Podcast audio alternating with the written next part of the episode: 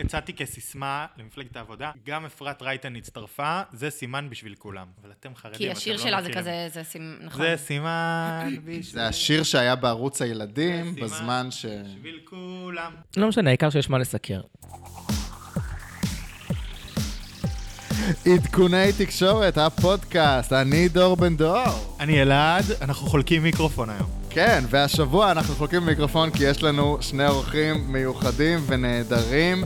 אה, אנחנו סוגרים רשימות ולכן הזמנו אלינו את יששכר זלמנוביץ' הישר מפרק הפיילוט של הפודקאסט, רדיו קול ברמה וערוץ ה... אה, תאגיד השידור הציבורי. השידור תאגיד הציבורי. השידור הציבורי וערוץ הטלגרם שהחלטת כן, לקדם ערוץ אצלנו. טלגרם המוביל במדינה, חרדים ברמה, חרדים תחפשו. ברמה, תצטרפו, מי שבעניין של אה, זה. ובהופעת בכורה בפודקאסט שלנו, כתבת חדשות בקהילה, ומגישה, מגישה לשעבר, מגישה לשעבר. מגישה לשעבר בכאן מורשת, אכן. ובוואלה, נכון, לשעבר. לשעבר. יש לי, יש לי כאילו רקורד מטורף של כל לשעבר. לשעבר אצלך. כן.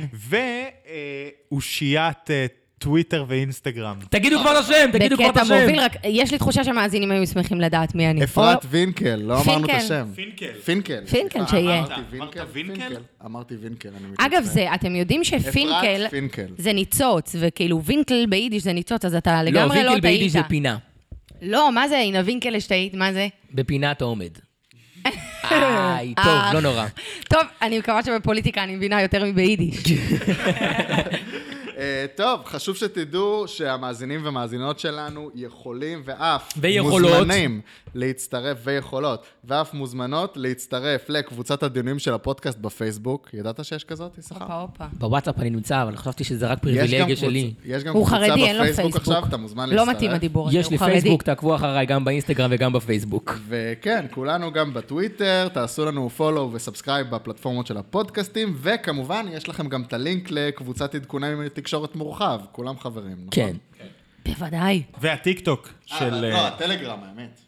אה, נכון, האמת ש... וואו, כמה פלטפורמות כבר יש לנו. אה, אימפריה. עכשיו רק נשאר לנו לדבר, אתם כבר. יודעים לא, איפה לא, למצוא לא, אותנו. אתם לא. צריכים להקים קו נייעס. כן. זה. לדעתי הפלטפורמה האחרונה שאין לכם. למי שלא וזה מכיר, סופר מתקדם. נייס זה החדשות של החרדים בטלפון, שאתם מתקשרים לשמוע מהחדשות, ואז מישהו צועק עליכם את החדשות ב... אלעד, תודה על המידע. כן, לא, אתם מכירים, אבל תגיד להם באיזה שעה הם מתקשרים. אתה יודע מה הפריים טיים של הקווי? טיים? 12 בלילה. באמת? כל הבחורי ישיבות, האברכים, מסיימים ללמוד, יום לימוד, מתקשרים שעה 12 בלילה. זה האמת מעודד אותי, כי. לרוב מדברים איתי בלילה משם, אז זה מעודד אותי שאני בראשונים. כן, נכון. כוכב על. הרייטינג הכי גבוה. בדיוק. ואז ערוץ הטלגרם שלנו נקרא קמפיינים 2021. אה, נמצאים בו גם רות אלבז מהפרק הקודם, ונדב שטראוכלר מלפני שלושה פרקים, ואבי גרינסייד שמעולם לא היה באף פרק. ואנחנו... מהפרק הבא. אולי הוא יהיה. ושאנחנו ביחד בפטריוטים. נכון, כן, חשוב מאוד. חתיכת טייטל. אה, זהו, בדיוק. אז אה, שם אנחנו מדברים על קמפיינים. זהו, נתחיל. טוב, אז השבוע אנחנו סוגרים רשימות. אה, יום רביעי זה התאריך האחרון להגשת רשימות אה, המפלגות לכנסת, זאת אומרת, עד אז צריך... אה, רביעי וחמישי. סופית. רביעי וחמישי, או כן. שלישי ורביעי? רביעי וחמישי נדמה רביעי לי. וחמישי, רביעי וחמישי. רק פעם אחת היה ש- אה, ש- אה, שני ושלישי, ב- אה, שלישי ורביעי, בזמן שהיה בחירות לכ- לכנסת ביום שני. תמיד הבחירות לכנסת זה ביום שלישי, הפ- בפעם האחרונה זה היה ביום שני, אז הגשת רשימות הייתה אז ב... חמישי, יום חמישי בחצות. אז נסגר הרשימות. ומה שמיוחד בפרק הזה זה שעוד ארבעה וחצי, חמישה ימים, את, כל הרשימות ייסגרו ויוגשו סופית, ואז תהיה חוויית האזנה שונה לחלוטין למי ששמע את הפרק לפני ומי ששמע כן, אחרי. אבל- מי, אבל מי שישמע אחרי, יוכל אחרי, לדעת את כל אחרי שלוש מערכות בחירות, יום אחרי שמגישים את הרשימות, יש לך חודש שקט בפוליטיקה. לא קורה כלום אחר לא, כך. אבל תבין, הפרק הזה שלנו, הרי יש, יש ספרי ילדים כאלה שהיינו קוראים פעם של אה, צמרמורת, של אה, היית קורא, ואז זה אומר לך, כן, אני זוכר בתור ילד היינו קוראים את כן, זה. בדיוק. גדלנו על זה. ואם אתה רוצה שהוא ייכנס בדלת הזאת, תעבור לעמוד אה, 83, ככה ככה. נכון. ואז אתה מקבל איזו חוויה עם הספר. אז הפודקאסט הזה, זה כמו בהגשת רשימות, אתה תקבל, אתה תשמע, אם אתה חושב שהם צריכים, אם הם יתאחדו, תעבור לדקה דקה 42. אם הם לא יתאחדו, זה כי הכל כאילו, אתה יודע, חוויית בעיניי, המשתמש אגב, תשתנה. ה- המתח הכי גדול על סגירת הרשימות זה כאילו המפלגות החרדיות. כי הרי זה, זה לא צפוי, מצ... ת... לא, דמיינו איזה כוכבי ילדים. כאילו, איזה כוכבי ילדים חרדים. הולכים להצטרף. אני חולק עלייך. מתח גדול. האם גפני אה, מקום ראשון, ליצמן מקום שני, זה, זה, חרד... זה מתח שאי אפשר ל- לשאת. אז אני חולק עלייך, גם ברצינות וגם בהומור. למה בהומור? עכשיו, קודם כל, למה ברצינות?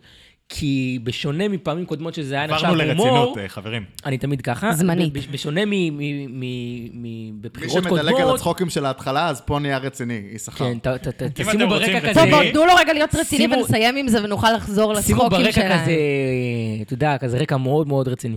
אז בשונה מפעמים קודמות, הפעם זה די רציני. זאת אומרת, נכון שכולנו כביכול מנבאים את הסוף, ברור, הם ירוצו ביחד, והברור הזה, לפעמים מספיק ניצוץ אחד, וזה הופך להיות ללא ברור. אני אגיד לכם את זה ככה.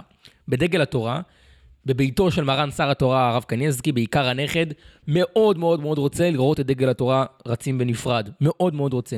ההבטחה שלהם לעבור את אחוז החסימה היא ודאית. קנייבסקי עצמו. הרב קניאבסקי, הנכד. הנכד. הרב קניאבסקי, הנכד. אה, ו... אז אפשר להגיד קנייבסקי בלי הרב, אם אנחנו מדברים על הנכד. אה, קניאבסקי. קניאבסקי, כן. סבבה. אה, ואלעד מנסה לצלם אותנו תוך כדי, אבל זה בסדר. אבל אני אני אתמקד בדברים, הוא מאוד רוצה לראות את דגל התורה אה, רצים בנפרד, אבל, כי- הוא- יודע שהמפלגה יכולה לעבור את אחוז החסימה, אבל אם אנחנו מסתכלים על הסוף, המפלגה האשכנזית, בעצם יהדות התורה, פשוט תפסיד שניים או שלושה מנדטים ב, אה, ב, בסופו של דבר. עכשיו, מה השאלה החשובה? כי אגודת ישראל אולי תעבור, אולי לא תעבור את אחוז החסימה, זה אחד. דבר שני, וסליחה שאני מפריע לך, תכף תוכלי גם, כן. תמיד היה, וככה גם יהיה, שבסופו של דבר, הדרמה האמיתית בליל הגשת הרשימות תתנקז למפלגות הציונות הדתית. כך נגזר עלינו, לצערנו, וככה יהיה כל פעם מחדש. והפעם, זה מעניין מאוד. ומי יהיה זהו, הפעם? כבר היה לנו לילה מטורף כזה עם אה, שלושה לילות. מפלגות הציונות הדתית. תמיד, כל בחירות, פעם. כל פעם זה מחדש, והפעם זה יהיה עם סמוטריץ' ובן גביר, לדע- לדעתי זה יקרה רק ממש בדקה האחרונה. בוא, אה, נכון לשעת ההקלטה הזו, גם בין סמוטריץ' וחגית משה אין סיכום, והציונות הדתית אלופה בלעשות את הסיכום על המדרגות, אנחנו, וגם כל אה, אירוע... אלעד, אלעד, אתה זוכר את בנט רץ פנימה זהו, לתוך הכנסת? בדיוק, גם כל פעם זו, זה, זה אירוע. היה את סיפור... הרי זה כל כך צפוי, וכל פעם אנחנו מתרגשים מחדש. של בנט, היה את, אה, את רפי פרץ, עם המילה זאת מילה, שהוא צייץ ומחק. אה, היה לנו, אגב, ב... ואת איתמר בן גביר דופק בדלת, רפי, כן. תפתח לי. ובבחירות הראשונות, שהם פוצלו בפעם הראשונה, שאיחוד מפלגות הימין, השם הזה נקבע במועד הגשת הרשימות, שערוץ אה, 13 עשו סקר, והם לא ידעו איך לקרוא לרשימה הזאת, כי עוד שם לא היה לה, והם פשוט קראו לה איחוד מפלגות הימין, ושם ב- בליל הרישום, הם אמרו לעצמם, שם טוב, ניקח את זה. וממש ככה רשמו את השם, אז זה תמיד... עוד הוכחה לאיך התקשורת אה, משפיעה על הפוליטיקה. תמיד, לגמרי. עכשיו, מה שרציתי להגיד, לפני שאנחנו מתחילים, אתם כבר צללתם, החרדיות, הציונות הדתית, יפה מאוד. אני הכנתי רשימה של כל רגע, אבל יש נקודה המפלגות. אחת, שאגב, שלא נגענו בה. אנחנו מדברים על דגל התורה רצה לבד. עכשיו, כל מי שראה את הסרט של קורין גדעון על החתונה ועל הזה, יש פה- יש פה שאלה לא פשוטה של האם היא תרוץ, האם. מדובר באשכנזים או בספרדים, האם ירוצו עם כיפה או בלי כיפה. וזו שאלה שתכריע את הבחירות לכאן או לכאן. בכל מקרה, מה שרציתי להגיד זה שמי שישמע את הפרק לפני יום חמישי בחצות, אז אנחנו ממליצים לו לשמוע שוב, אחרי חמישי בחצות, כדי שתוכלו לבדוק איך צדקנו, טעינו, אם עלינו על התרחיש שבסופו של דבר יתממש במציאות, חשוב. אה, נפתח פה כזה הימורים? כן, אני רוצה שכאילו על כל... אה, אנחנו נעבור כזה ימין, שמאל, מרכז, ואנחנו נהמר מי רץ עם מי, איזה שריונים רצים, איזה זה, וגם הימור לראשונה, כמה אנחנו- מנדטים אנחנו חושבים שזה יקבל בסוף, החיבור שאנחנו מציעים. תראה, אבל אני, אני, אני לא, לי אין בעיה להמר, אבל אני אתן לך יותר מ-120. זאת אומרת, אני לא אתן לך, אני לא יכול לחלק לך... עכשיו לעשות סקרים ו... לא, אני לא יכול לתת לך 120, ואני דיברתי על זה בשיחת רקע שהייתה לי לפני זה עם אלעד, ואני הסברתי לו שההבדל בין ישראל לארה"ב זה שלא מספרים לנו לגמרי איך מכינים סקרים. ולדוגמה הברית, בין טראמפ לביידן אפשר אה, שיהיה סקר שמפורסם בטלוויזיה שאומר שטראמפ לדוגמה מקבל 30 אחוז, וביידן מקבל 40 אחוז, זה 70, חסר לך עוד 30, אין, הם לא אומרים למי. פה אצלנו יש כזה דבר שמנסים להכניס את כל ה-120, משערים. אבל זה לא משערים, השאלה היא כמה אנשים באמת לא ענו על הסקר ואמרו שהם מתלבטים או שהם לא רוצים לענות. ולפי הסקרים הפנימיים, כן, אני יודע שאתם לא אוהבים את המילה הזאת, אבל לפי סקרים פנימיים, יש לפחות 30 אחוז, שזה נתון מטורף, של אנשים שלא יודעים אם הם הולכים להצביע, זה כמעט שמונה מנדטים. כן, הממוצע זה 20 אחוז בסקרים. עכשיו זה 30, וזה משמעותי מאוד, בזמן שזה, בפרט כשזה בחירות בזמן מגפה, אני חושב שאנחנו עדיין לא מבינים את המשמעות של בחירות בזמן מגפה. לא דיברו פה על איך הולכים לקלפי בכזה מצב אה, אה, תחלואה כזה גבוה, וזה ישפיע כמובן על אחוז ההצבעה, וכמות האנשים שעדיין לא החליטו למי הם יצביעו, שיכול להשתנות לטוב, לטובת נתניהו או נגד נתניהו. ואגב, הדבר הזה הוא נכון גם בהקשר של המפלגות החרדיות, שעכשיו אה, יש בסקרים, אגב, הלא פנימיים, כל מיני חברות אה, שערכו סקרים, יש אה, משהו כמו עשרה אחוזים של, של חרדים שבעצם קולותיהם מתנדנדים, או חושבים לא להצביע, או כי זה להצביע היה- למפלגות כי זה בחוץ. לפני- כי זה לפני שמורן סרטיירה אמר להצביע למפלגות החרדיות, ולפני שיצא קול קורא, ולפני אה, שחיממו את או השטח. יש לי ש- שאלה ברמת ההימורים על המפלגות החרדיות, אבל אני תוהה לפני, אם אני, האם אני מקדים את המאוחר או שכבר שמת את זה ב... כבר שמנו, כבר שמנו. שמתי את המפלגות החרדיות, אבל הם התפרצו לנושא. לא, לא, אין בעיה, אני רק רוצה לוודא שאני לא... ש... בוא, בוא, אז תרוץ ונגיע לחרדיות. אתם רוצים להתחיל עם הליכוד? כי זה הסדר שבו עשיתי את הדברים. סבבה, בוא נתחיל עם הליכוד. סבבה. שימו. לב מי משוריינים בליכוד. אה, אה, אורלי לוי אבקסיס מן הסתם. זה כבר סופי. גל הירש. גל הירש, בדיוק. לא, זה לא סופית. אגב, צריך לפתוח פה סוגריים, שיש עתירה של עורך הדין אביעד ויסולי, אה, יושב ראש נאמני הליכוד בעולם, לא ידעתי בדיוק מה הטייטל שלו, עתירה נגד בית הדין של הליכוד, וייתכן שבית הדין של הליכוד בסופו של דבר לא ייתן לנתניהו את השריונים שהוא רצה, הוא קיבל אותם, השאלה אם ספציפית את האנשים האלו, הוא ייתן לו לתת, ובפרט אה, לדעתי אורלי לוי אבוקסיס יהיה קשה מאוד להעביר את השריון שלה, גם כי יש הרבה מאוד מתנגדים, זה הצבעה, זה הצבעה בבית הדין. אורלי לוי אבוקסיס לא יורד טוב בגרון אה, להרבה מאוד ליכודניקים, היא כאילו הגיעה ממפלגת העבודה עכשיו. אבל... מ- מ- ממרץ, אבל בסדר, לא משנה. ממרץ, נכון, ממרץ. שאגב, הדיון הזה, עוד לפני שמדברים אם זה יעבור או לא יעבור, כבר אפילו להרבה מאוד, ממה שגם ראיתי, כבר התחיל קצת ברשתות הזה, הרבה מאוד אה, מתפקדי ליכוד אה, מתנגדים. תמהים מאוד, כן, כן. נכון, תמהים נכון. מאוד על ההחלטה אבל הזו. אני, אני אגיד לכם למה אני חושב שהשריון הזה יעבור. עוד יש סיכוי לפריימריז בליכוד, או שזה גם... לא, זה אה. כבר גמור. הסיפור לא, זה גמור. כבר עבר באופן רשמי. אבל אה, אה, הסיבה שלדעתי אורלי לוי תשוריאן היא בסופו של דבר, אה, נתניהו יחפש עריקים גם בסיבוב, בסוף הסיבוב הנוכחי. פר- פרסים, פרסים לעריקים. בדיוק, כן. ואם הוא יזרוק את אורלי לוי עכשיו מתחת לגלגלים, הוא למעשה יוכיח מה שווה העריקות אליו. לא, כי ההבטחה שלו לגנץ עמדה... ד- לא, אבל יש הבדל בין עריקה זאת אומרת שהוא מנסה להוכיח, אליו, מי שיערוק אליי, אה, בדיוק. לא יצא נפסד בדיוק, מהמהלך אם הזה. תערקו אליי, תיתנו לי נאמנות, כן? לא לגנץ רו- רוטציה. אם אולי תמיכה בדוד, נאמנות, אולי תמיכה בדוד לוי כנשיא זה מספיק לאורלי. אני לא חושב, ואגב, גם הבטחה כנשיא, אין לך איך לממש, לעומת שריון, שזה במקום. בסדר, אתה יודע, נתניהו גם גם הבטחות שהוא הבטיח הוא לא מימש, אבל נכון, אבל אני לפחות חושב להבטיח. שאורלי לוי קצת מכירה את הבטחות נתניהו, ולכן היא תעדיף... אה, ש- השאלה פה, אגב, אם אנחנו שמים, זאת אומרת, אם מסתכלים מכיוונו של נתניהו, אם לא שם את uh, טובתם, נניח, של חברי הכנסת, או טובתו האישית מעל טובת הציבור, אם יש לנו פה בעצם הרבה מאוד מתפקדי ליכוד, ברור שטובתו שהשריון האישית. הזה, זה- שהשריון הזה, כן, אני אומרת, הצעד הזה הוא כאילו עוד הוכחה לכך שהוא אומר, העיקר שמי שעורק לצד שלי לא יצא נפסד, אבל האם הציבור יוצא פה נפסד? זו כבר שאלה שפחות... אני יכול אה, להגיד לך, אני יכול להגיד לך, הערכתי הגסה, מתוך כל רשימת הליכוד, את יודעת מה, קחי אפילו עד מקום 40, יש אולי שמונה חברי כנסת, בהגזמה, שבאמת כאילו אה, מאמינים לנתניהו. כל השאר, גם אלו ש... את יודעת, אני מדברת על אנשים כמו שלמה קרעי ואוסנת מארק וניסים ואטורי, אבל כל השאר לא מאמינים לנתניהו, אבל הוא מצליח לגבש אותם. זאת אומרת, כאילו, הוא מחזיק אבל אותם חזק. בסופו של דבר, כל מי שבחר להישאר בליכוד, יוצא מנקודת הנחה שטובת הליכוד זה טובת נתניהו. מה שנתניהו רוצה לעשות, הוא חושב שזה יביא הכי הרבה מנדטים, הוא חושב שזה, זה כנראה בסופו של דבר לטובתנו. גם קצת, גם קצת יש בזה, כי צריך להבדיל בין תקופת בחירות לבין, אה, אה, לבין השלטון היומיומי. בסופו של דבר, המטרה של נתניהו היום היא להביא כמה שיותר מנדטים, ושהליכוד ירכיב ממשלה. ולכן, לחברי הליכוד יש פה... יש משמעות למשמעת קמפיין עכשיו, כי בסופו של דבר, אם הדבר הזה ישתלם, וליכוד נתניהו יצליח במהלכים האלה גם להביא ממשלה וגם להביא הרבה מנדטים, אז גם כמה שיותר מהם יהיו בכנסת וגם הם יהיו בתפקידים. כן, אבל, ולכן- נת... אבל נתניהו לא הוכיח גם, אני חושב שבנקודה הזאת, הליכודניקים, אולי נתניהו אה, מסתמך על זה שיש להם זיכרון קצר, כי הליכודניקים גם בזמן שהיה ממשלה יציבה, כמו בכנסת העשרים לדוגמה, האנשים הכי קרובים לנתניהו, דוד ביטן, אין יותר קרוב ממנו לנתניהו, נשכב בשבילו על הגדר, קיבל, לא כולם קיבל שוכחים, תיק, תראה את אלקין. אבל נתניהו שכח ממנו. לא, הוא- הוא לא אה, קיבל, הוא לא- אומר- הוא לא קיבל את מה שהוא רוצה. אבל הנה, סיפור אלקין וסער עכשיו, זה הנוק, מה שנקרא הנוקמים. אבל סיפור סער, אבל הסתכלו, סיפור- The Avengers. בדיוק, אבל תקשיב, שנייה על זה, הסתכלו עליהם עכשיו, אה, האנשים שיושבים היום בתוך הליכוד, ויראו איך נגמר, נגמרת הרפתקת סער. אם הם יראו את זה אה, מתרסק אה, לרסיסים, אז הם יבינו שהוא... שזה הערכה. ש- שהם יבינו שאולי עדיפה הנאמנות לנתניהו. אם זה, הדבר הזה יצליח, אז אולי שווה למרוד. זה איזשהו מבחן גם. כן, אבל, אבל תשים לב עוד משהו. סער, קודם כל, זה הרפתקה שפעם ב... לא יודע כמה זמן זה הגיע. זאת אומרת, כאילו, זה הרפתקה של אחרי עשור שלטון. לא, זה לא קרה כזה דבר עד עכשיו. אלקין, זה בכלל דבר שכאילו, אם סער... אגב, קדימה זה סוג אם- של זה, רק הפוך. בסדר, אבל... אבל... מצד המנהיג, אבל כן. אבל תסתכל למשל על אלקין, אם סער לא היה מקים מפלגה, אז נתניהו עדיין כן היה טוב למדינת ישראל? היינו שומעים ממנו בקמפיין, פתאום אומר, אתם יודעים מה, אני לא בטוח שצריכים להצביע לנתניהו, אני לא בטוח שהוא שם את טובתו האישית אה, מתחת לטובתה של מדינה- של ברור. המדינה. לא, זה, הוא, הוא כמובן ברור. ברור שהוא- שזה נסיבתי. אז זהו, אז אני אומר שהחברי כנסת אף אחד מסתכלים... לא מצפה אחרת. כן, אבל, אבל גם אבל מסער כן ציפית אחרת. זאת אומרת, גם סער, כשהוא היה בתוך הליכוד, היה לעומתי לנתניהו. כל הזמן. גם כשהוא כן. לא היה...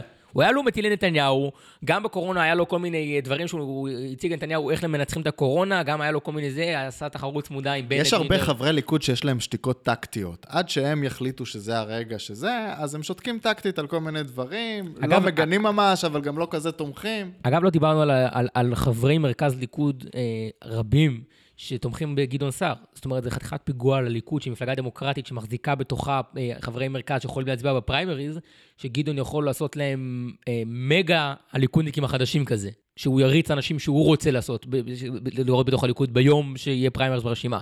זה משהו שלא, חשב, שלא דיברו עליו מספיק. ובגללו אין פריימריז. לא חושב שבגללו, פשוט נתניהו, טוב לו הרשימה הזאת, הרשימה הזאת היא נאמנה לו, פלוס מינוס. הוא רצה לראות שבאמת מיכל שיר ושרן השכל עוזבות את המפלגה, וברגע שהן עזבו את המפלגה, אז הוא כאילו... בקיצור, ליכוד אין... אה, זה...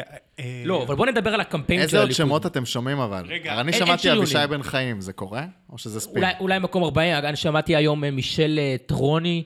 לליכוד. אה, לליכוד, מקום 40. אה, מקום 40. אולי במקום מיקי חיימוביץ'. אה, אני אה, מעריך את... אה, תראה, מה זה מעריך? היה דיבור על מועמד ערבי, אז אולי זה יהיה מה שיסגור שם. הסיפור. מה עם קורין גדעון?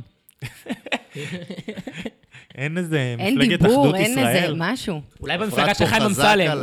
כן, על קורין גדעון. על הצד הגיא פינסי של הפוליטיקה, ואני אוהב את זה. אגב, אה, אני חייבת להגיד בהקשר של אה, סער, לא חייבת, אבל אה, יש לי כזה. חשק קטן להגיד, שגם אם נניח סער יתרסק או, יגיע לתוצאה יחסית נמוכה בבחירות הקרובות, אז זה עדיין אי אפשר יהיה להגיד, יואו, אז לא שווה לבגוד בנתניהו. בסופו של דבר, יש, יש את, ה, את הרושם שהפרישה שלו מהליכוד יוצרת איזשהו רושם שגם אם אתה מאוד ימני וגם אם אתה מאוד ליכודניק וגם אם אתה נורא פטריוט מהצד הזה של המפה, אתה כן יכול לקום ולהגיד רק לא ביבי. זאת אומרת ש...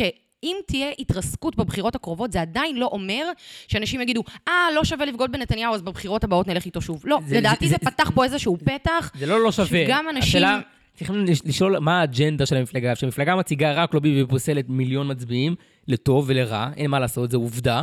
זה בעיה, זה בעיה, כמו שאתם לא רוצים שיפסלו. אגב, זה פתטי קצת מ- מ- לשמוע מטעם- נתניהו פתאום מדבר על פסילה של מיליון מצביעים בזמן שהוא פוסל את הערבים לדוגמה, אבל, אה, אבל זו עובדה שאתה פשוט פוסל קול של 30 מנדטים. עכשיו, נתניהו מגיע לבחירות אחרי, אחרי, מערכות, אחרי שלוש מערכות בחירות, אחרי שהוא התחיל את המשפט שלו ודחה את המשפט שלו ועשה קונצים עם המשפט, איך אה, אדלשטיין אומר, אין, קונפ, אין קונץ פטנט. והוא כן עשה קונץ פטנט, וגם הגיע לככה, וגם אה, כישלון חמור בניהול משבר הקורונה, קצת חיסונים, תכף נדבר על העניין של החיסונים. ואם הוא מביא שוב פעם מה, 30... מתי, כמה, זה לא ש- רק על הליכוד. ש- שנייה, אם הוא ייתן... לא, לחיסונים לא נגיע. אם הוא ייתן 35... אפשר לדבר על החיסונים בהקשר של יאיר לפיד, התחזית המדויקת לא, שלו. באמת דיברנו כן. פה על החיסונים אה, בעבר בפודקאסט. שנייה, שנייה, אם הוא יביא 35 מנדטים, לדעתי, הוא כבר... רחוק משם עדיין. הוא יגיע. אני אגיד לכם מה, סער בעיניי זה תופעה, אתם, זה תופעה יציבה, זה תופעה קיימת, זה תופעת כחלון ב-2015. תופעה מאוד לא יציבה. יהיה, לא. היא מפלגת לוויין שמחזיקה שתי בחירות ועפה. הביתה. זה יפה להגיד יציבה בהקשר של כחלון, אגב, אבל לא, לא, תמשיך. זו תופעה קיימת של ימין ממלכתי, שתמיד הם היו, לפני חמש שנים הם היו בסביבות העשרה מנדטים. אנשים שלא אוהבים את הגישה של נתניהו, אבל הם ימין. אה, הם הצביעו לכחלון, ופשוט המחנה הזה גדל בחמישה מנדטים, כי קרו עוד דברים זה עם לא נכון, נתניהו ה- מאז. ה- ה- גדעון זה- סער... זה ניתוח לא לא נכון בעיניי, אני אסביר לך. א', כי סער הביא עשרה מנדטים, לא על ימין ממלכתי, אלא... חמישה מנ- כחלון הביא עשרה מנדטים, גם לא ימין. על הכלכלי, ובכלל על גם, אה, כמו שאומרים. בסקרים פנימיים, שהגדעון מחזיק אה, לא לימין, ב- לפחות נכון. חמישה מנדטים של ו- השמאל, או מרכז שמאל. ועוד דבר, זה שגם... זה מדויק. אה, מה? מה שהיא אמרה, היא אה, אמרה נכון, משהו מאוד מדויק. של השמאל. אה. אבל אה, אה, עוד אתה דבר, מסביר? זה שכשכחלון הלך על קמפיין הימין אה, הממלכתי, ימין אמיתי, עם התמונות של בגין, הוא גירה את אחוז החסימה עם ארבעה מנדטים. טוב, זה היה פתטי קצת. לא, אבל אני אומר, אה, הוא לא הביא את העשרה על זה. וגם סער, מה שאתה רואה היום, אה, זה נראה במגמת ירידה, ולדעתי זה עוד ירד, כי כמו שאומרת אפרת, יש שם עדיין גם חונים שם אה, מצביעי מרכז-שמאל, שרואים שפשוט זה או סער או ביבי, ועכשיו זה מתחיל להיות לפיד או ביבי, והם יעברו ללפיד בקלילות. אבל אני אבל רוצה סער- להגיד ברשותכם עוד משהו. בוא נגיד, כשאזרחים מנסים להבין מה הייחודיות של סער, זאת אומרת, בעצם סער בא ואומר, אני ימין שהוא לא ביבי. אז יש לנו את בנט שהוא ימין שהוא לא ביבי, יש לנו את הציונות הדתית, אוקיי, אז אנשים אולי מה, מהציבור הכללי לא יצביעו נגיד לסמוטריץ', שהוא באמת נורא נישה דתית, אבל למשל בנט. מה הייחודיות שבאה, פחות או יותר המפלגה של סער באה ואומרת, אוקיי, אני ימין, אבל היא לא ביבי. יש עוד ימין שהוא לא ביבי. לא, הוא אומר אני ימין, אבל רק לא ביבי. בנט אומר אני ימין, לא ביבי, אבל הוא לא אומר שהוא לא יהיה עם ביבי ביום שאחרי. בדיוק, זה ההבדל זה ביניהם. ההבדל ולכן- משמעותי מאוד. ולכן סער עדיין יציב איפה שהוא נמצא כרגע תן בסקרים. לי מעבור ו- לפני שאני מדבר על חיסונים. וזה, סבבה, אני אתן לך. וזה יור... אה, אין ובנט חיסונים. יורד. אה, אני חושב שגם היתרון שלו זה שהוא הצליח להביא רשימה שבאמת מייצגת את הסנטימנט הזה של ימין. כן, ליכוד ב' כזה. עם ביטון, עם שאשא ביטון, עם אלקין, עם דני דיין, עם בני בגין, זאת אומרת, הוא עשה עבודה קצת יותר טובה מכחלון. בלהביא את הסנטימנט הזה. אני, כי כחלון, כמו שאמרתי, כחלון לא ניסה להביא את הסנטימנט הזה. אבל הוא כן שם את בגין בשלטים שלו. בסיבוב השני, ובסיבוב שהוא שם את בגין בשלטים שלו, הוא קיבל ארבעה. בסיבוב של העשרה, התמ- לא, השלטים לא, היו... לא, הוא אה, התמזג לליכוד. לא, היה קודם, סיבוב ראשון שכחלון רץ, הקמפיין היה אה, אה, כחלון, נטו, שר אוצר, הוא רכב על הזה, היה כאילו כחלון ל- הוא לא רץ למשרד פעמיים. האוצר. הוא כן, הוא רץ פעם אחת הליכוד. קמפיין, רץ, תבדוק, פעם אחת קמפיין, כחלון יהיה שר אם כן, זה האוצר. חתיכת כישלון. כן, זה. אכן כשלת, רץ פעם אחת ב-2015. אז בוא נדבר על חיסונים.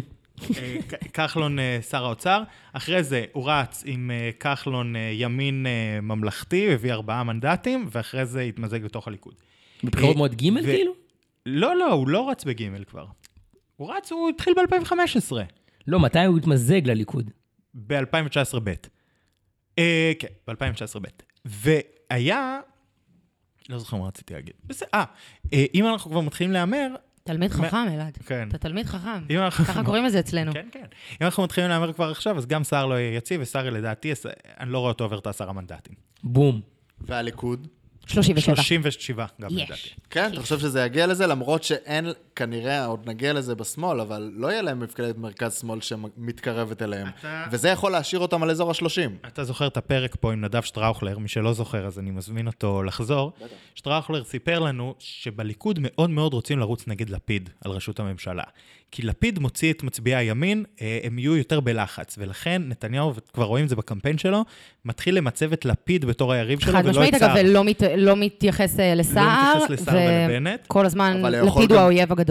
אבל הוא יכול גם ככה להביא את אה, לפיד ל-20 פלוס, במיוחד אם לפיד משכיל להביא את לבני. זו בדיוק המטרה של הוא נתניהו. מאוד מנסה, הוא מאוד מנסה. הוא רוצה להביא את לפיד ל-20 פלוס, הוא רוצה שלפיד ייקח לגדעון סער בחזרה את מצביעי המרכז-שמאל, הוא רוצה שלפיד יהיה זה שמתכנס מולו, ואז הוא יטחן אותו. ואז הוא, יתח... ואז הוא יוציא את כל מצביעי הימין, הרי אמרנו, לימין, ברגע שזה יהיה אה, אה, לפיד או נתניהו, אז מצביעי הימין יצאו בהמוניהם להציל את משמעית. יש נתניהו. פה בעצם שתי תועלות, גם לקח, להחליש את... אה, את לא, להוציא את מצביעי הימין להצביע, ולהחליש את סער ביחד. כן. זה צעד גאוני של ולכן הקמפיין אני בעיניי. מהמר שזה מגיע לכיוון ה-37. טוב, בוא נעשה מעברון בשביל יששכר. וחיסונים.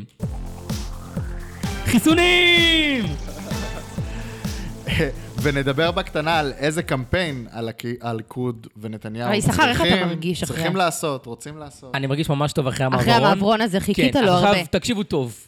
נתניהו לקח חתיכת הימור כשהוא הלך בקמפיין הזה על קמפיין של רק חיסונים. הוא השבוע הוריד הוראה לחברי הכנסת של אבל הוא הליכוד. גם עבר לאחדות. שנייה, הוריד הוראה לחברי הכנסת של הליכוד, לא מתייחסים לא לסרטונים של גנץ ולא של גדעון סער ולא בנט, רק חיסונים. הקפיא את אה, אסנת מארק ודומיה, והוציא את השטייניץ והחכמים בליכוד. אה, לא, ש- כולם חכמים. כולם חכמים, כן, אה, זה, כל מה שזה, זה סאטירה. אני אומר, אני מדבר סאטירה, כן, אל תתבעו אותי. ו- מדבר הכתב שאמר לפני עשר דקות שכל מה שהוא אומר זה רציני. כן. ו, ו, והטעות שלו זה שהוא לא חזה את המוטציה הבריטית, כי עדיין לא הייתה כשהוא התחיל את הקמפיין וכשהוא יצא לבחירות, והוא יכול, ייתכן, שהוא ישלם על זה מחיר משמעותי מאוד. למה? כי לפי התוכנית הראשונה של נתניהו, התוכנית שלו הייתה אה, שבמרץ הכל כבר יהיה פתוח. הכל. זה לא יקרה. זה כבר לא יקרה. אולי, יהיו, אולי הוא יפתח מה- מהר מהר לפני הבחירות קצת בתי קפה, אולי עולם התרבות כדי להשתיק קצת את הזה, מוסדות אבל חינוך. התחלואה עדיין תהיה גבוהה, זה ייראה מוזר. והוא הוא, הוא ישלם על זה מחיר. אם, אם הוא לא יצליח באמת עד אז לחסן אה, חמישה מיליון אזרחים ישראלים והתחלואה תרד באופן דרסטי, הוא ישלם על זה מחיר כבד בקלפי, וזה היה ההימור שהוא לקח. אני הייתי שכר זלמנוביץ'. שזה אגב נורא מעניין, כי, כי למרות נתוני התחלואה המאוד גבוהים, ולמרות שנראה שהחזון של נתניהו באמת לפתוח את המשק לגמרי, הם לא כל כך הולכים ומתממשים, עדיין כשמדברים עם אנשים בתוך הליכוד, יש המון המון אופטימיות, ונורא נורא בונים על זה דווקא, ש... אבל זה כבר, לא, זה כבר פשוט לא יקרה בגלל המצב אתם תנו לי. לשאול אתכם, אפרת ואז יששכר. הקמפיין של uh, האחדות, שזה הקמפיין המרכזי שנתניהו הריץ בסרטונים השבוע, אני האחד, אני עושה בשביל כולם, גם ערבים, גם יהודים, כאילו ההמשך של הפנייה שלו למגזר הערבי ועוד דברים, כאילו. אה, שזה קשור גם לחיסונים, זה כאילו המש, הכותרת שמאחדת הכל. אני עכשיו נתניהו מאחד. אמין בעיניכם, או שזה, למי זה מדבר, למי זה לא מדבר? תשמעו, אה, נתניהו, אפשר אה, לאהוב אותו, אפשר לא לאהוב איתו. אני חושבת שדבר אחד שאי אפשר להסכ... לא להסכים עליו זה שהוא הוא קמפיינר גאון. המסרים האלה של, ה... של האחדות של נתניהו, הם, בואו, כולם יודעים ומכירים מספיק שנים בשביל לדעת שהם פשוט לא אופייניים לו אה, בשום צורה. זה נראה לי סוג של... אה, בעל כורחו כזה, זאת אומרת, יש עכשיו כל כך הרבה שיח, וגם בנט רכב על זה חזק, אה, יש כל כך הרבה שיח על נתניהו מסית ונתניהו מסית ונתניהו מסית, אז הוא בא ואומר, הנה תראו, אני לא מסית, אני מאחד. אה, בעיניי, לחלוטין לא אמין, צעד אה, מאוד מאוד פופוליסטי, אבל חכם. אני אגיד לך איך אני רואה את זה, ואני עוד פעם אעשה רפרנס לפרק אחר של הפודקאסט. למה? כי אם... אני אסביר למאזינים שאם... אגב, כאורחת הפרק הזה, כן. מאוד נפגעת מההשוואות כל הזמן לפרקים אחרים. לא, להפך, אני נותן רפרנסים, זה לא השוואות, כי אני מסביר למאזינים שאם הם היו, אה, מי שמאזין להכל היה יכול לצפות את הבאות. מדהים. עכשיו, בפרק שלנו פה עם מיכאל האוזר טוב, שזה לדעתי זה פרק 4, זה, זה חודשיים אחורה, דיברנו על סקר של אולפן שישי, שהראה שלמעלה מ-30% מהמצביעים, הסיפור שהכי משמעותי להם בבחירות האלה זה אחדות העם ומי יאחד את העם. ו, ודיברנו על זה שזו הסיבה שבנט נמצא על מספר מנדטים כל כך גבוה, שהוא הצליח להביא את האנשים האלה. ונתניהו כנראה הבין שהדרך שלו לא בהכרח להביא את השמאל או את זה, אבל הדרך שלו למנוע זליגת קולות בימין, זה כן לש, לש, לשדר את האחדות, שאי אפשר יהיה אה, בתוך הימין להדביק לו את העניין של החוסר אחדות. אז אדרבה, אז נשמע שאתה אומר מה שאני אומרת. זאת אומרת, זה היה קצת בעל כורחו, אבל זה עדיין לא כאילו מתלבש על נתניהו. אז- אני אאחד. הוא מבין לא, שזה אני הצורך השעה, וזה. מה שהוא אני אומר. אומר, זה בעיקר... מה שנקרא הסרת התנגדויות, יותר מאשר אה, להביא קולות. זה פשוט כאילו ש... זה כמו שאנחנו הרי מדברים על זה שאחת הסיבות שהוא הולך לציבור הערבי, זה לא בשביל להביא קולות של ערבים, אלא זה להסיר התנגדויות, זה כדי שערבים לא אה, ילכו להצביע באחוזים גבוהים, כי הם יחשבו שזה... אז אותו דבר עם האחדות, כדי שהוא לא ייתפס, כאילו למנוע בריחה. וזה, אבל אגב, מרים להנחתה ישירות לקמפיין של סער, שיצא השבוע, שזה נתניהו פילג, סער יאחד. שזה, אני חושב, התגובה הנכונה והראויה לזה. ו... שלכאורה נסתתמה טענתו של סער בהקשר הזה, ברגע שנתניהו מתחיל לדבר כל כך על אחדות. לא, אבל הוא בא ומגיב לזה, אתם זוכרים, בסיסמה הזאת, אתם זוכרים שנתניהו זה שפילג, אז אני זה שיאחד. הבנתי, אוקיי? זאת אומרת, אל תיפלו לקלישאות אגב, אתה יודע כמה פעמים, אתה יודע לא כמה. פעמים השתמשו בקמפיין הזה, נתניהו פילג, אנחנו נאחד, זה התחיל אצל בוז'י הרצוג, זה עבר לבני גנץ, זה עכשיו ממשיך לגדעון סער. אבל הוא מאחד מהימין, זה בדיוק העניין, תן הוא לי בא להפתיע לאחד אותך. מהימין. אני זוכר את זה ב-2009 בקמפיין קדימה של לבני. תן לי להפתיע אותך, ניפגש פה בקמפיין אה, בחירות אה, חמישיות, אני מאמין בקיץ הקרוב, משהו כזה. זה תחזית קודרת יהיה- מאוד, יששכר. לא נורא, אנחנו נעבור גם את זה. אומרת, לא קודרת לנו ככתבים, נתניהו אה, פוליטיים. איזנקוט יאחד. רגע, כמה אתם מהמרים לליכוד? לא שעה, לא אמרתם. אני על 37. 37? אני דומה. 36-37? כזה? אוקיי. ואלעד? שזה- בעצם תשע- 37. 19א כזה. כן. 19א, אגב, לדעתי, 19א... אני חושב שמה שמסתמן פה באופן. כללי במערכת הזאת זה גם- 19א, שידור חוזר. גם, גם גושי, זאת אומרת, הוא יסיים על 60 כזה, זה מה שנקרא נאחס כזה, אנחנו נלך על בחירות בגלל שלא היה לו אף אחד עריק. אה, זאת אומרת, מנדט אחד, אם היה לו 60 הוא כן נמצא עריק, לדעתי. לא בטוח שהפעם הוא ימצא עריק. הפעם המפלגות מתארגנות יותר טוב. יכול להיות, יכול להיות שאתה צודק. אז נלך לבחירות עוד פעם, בסדר, עכשיו, סבבה. אתם חושבים ש... אני כבר נערך לזה נפשית, אגב. אתם חושבים שסער ובנט צריכים ללכת ביחד? לא.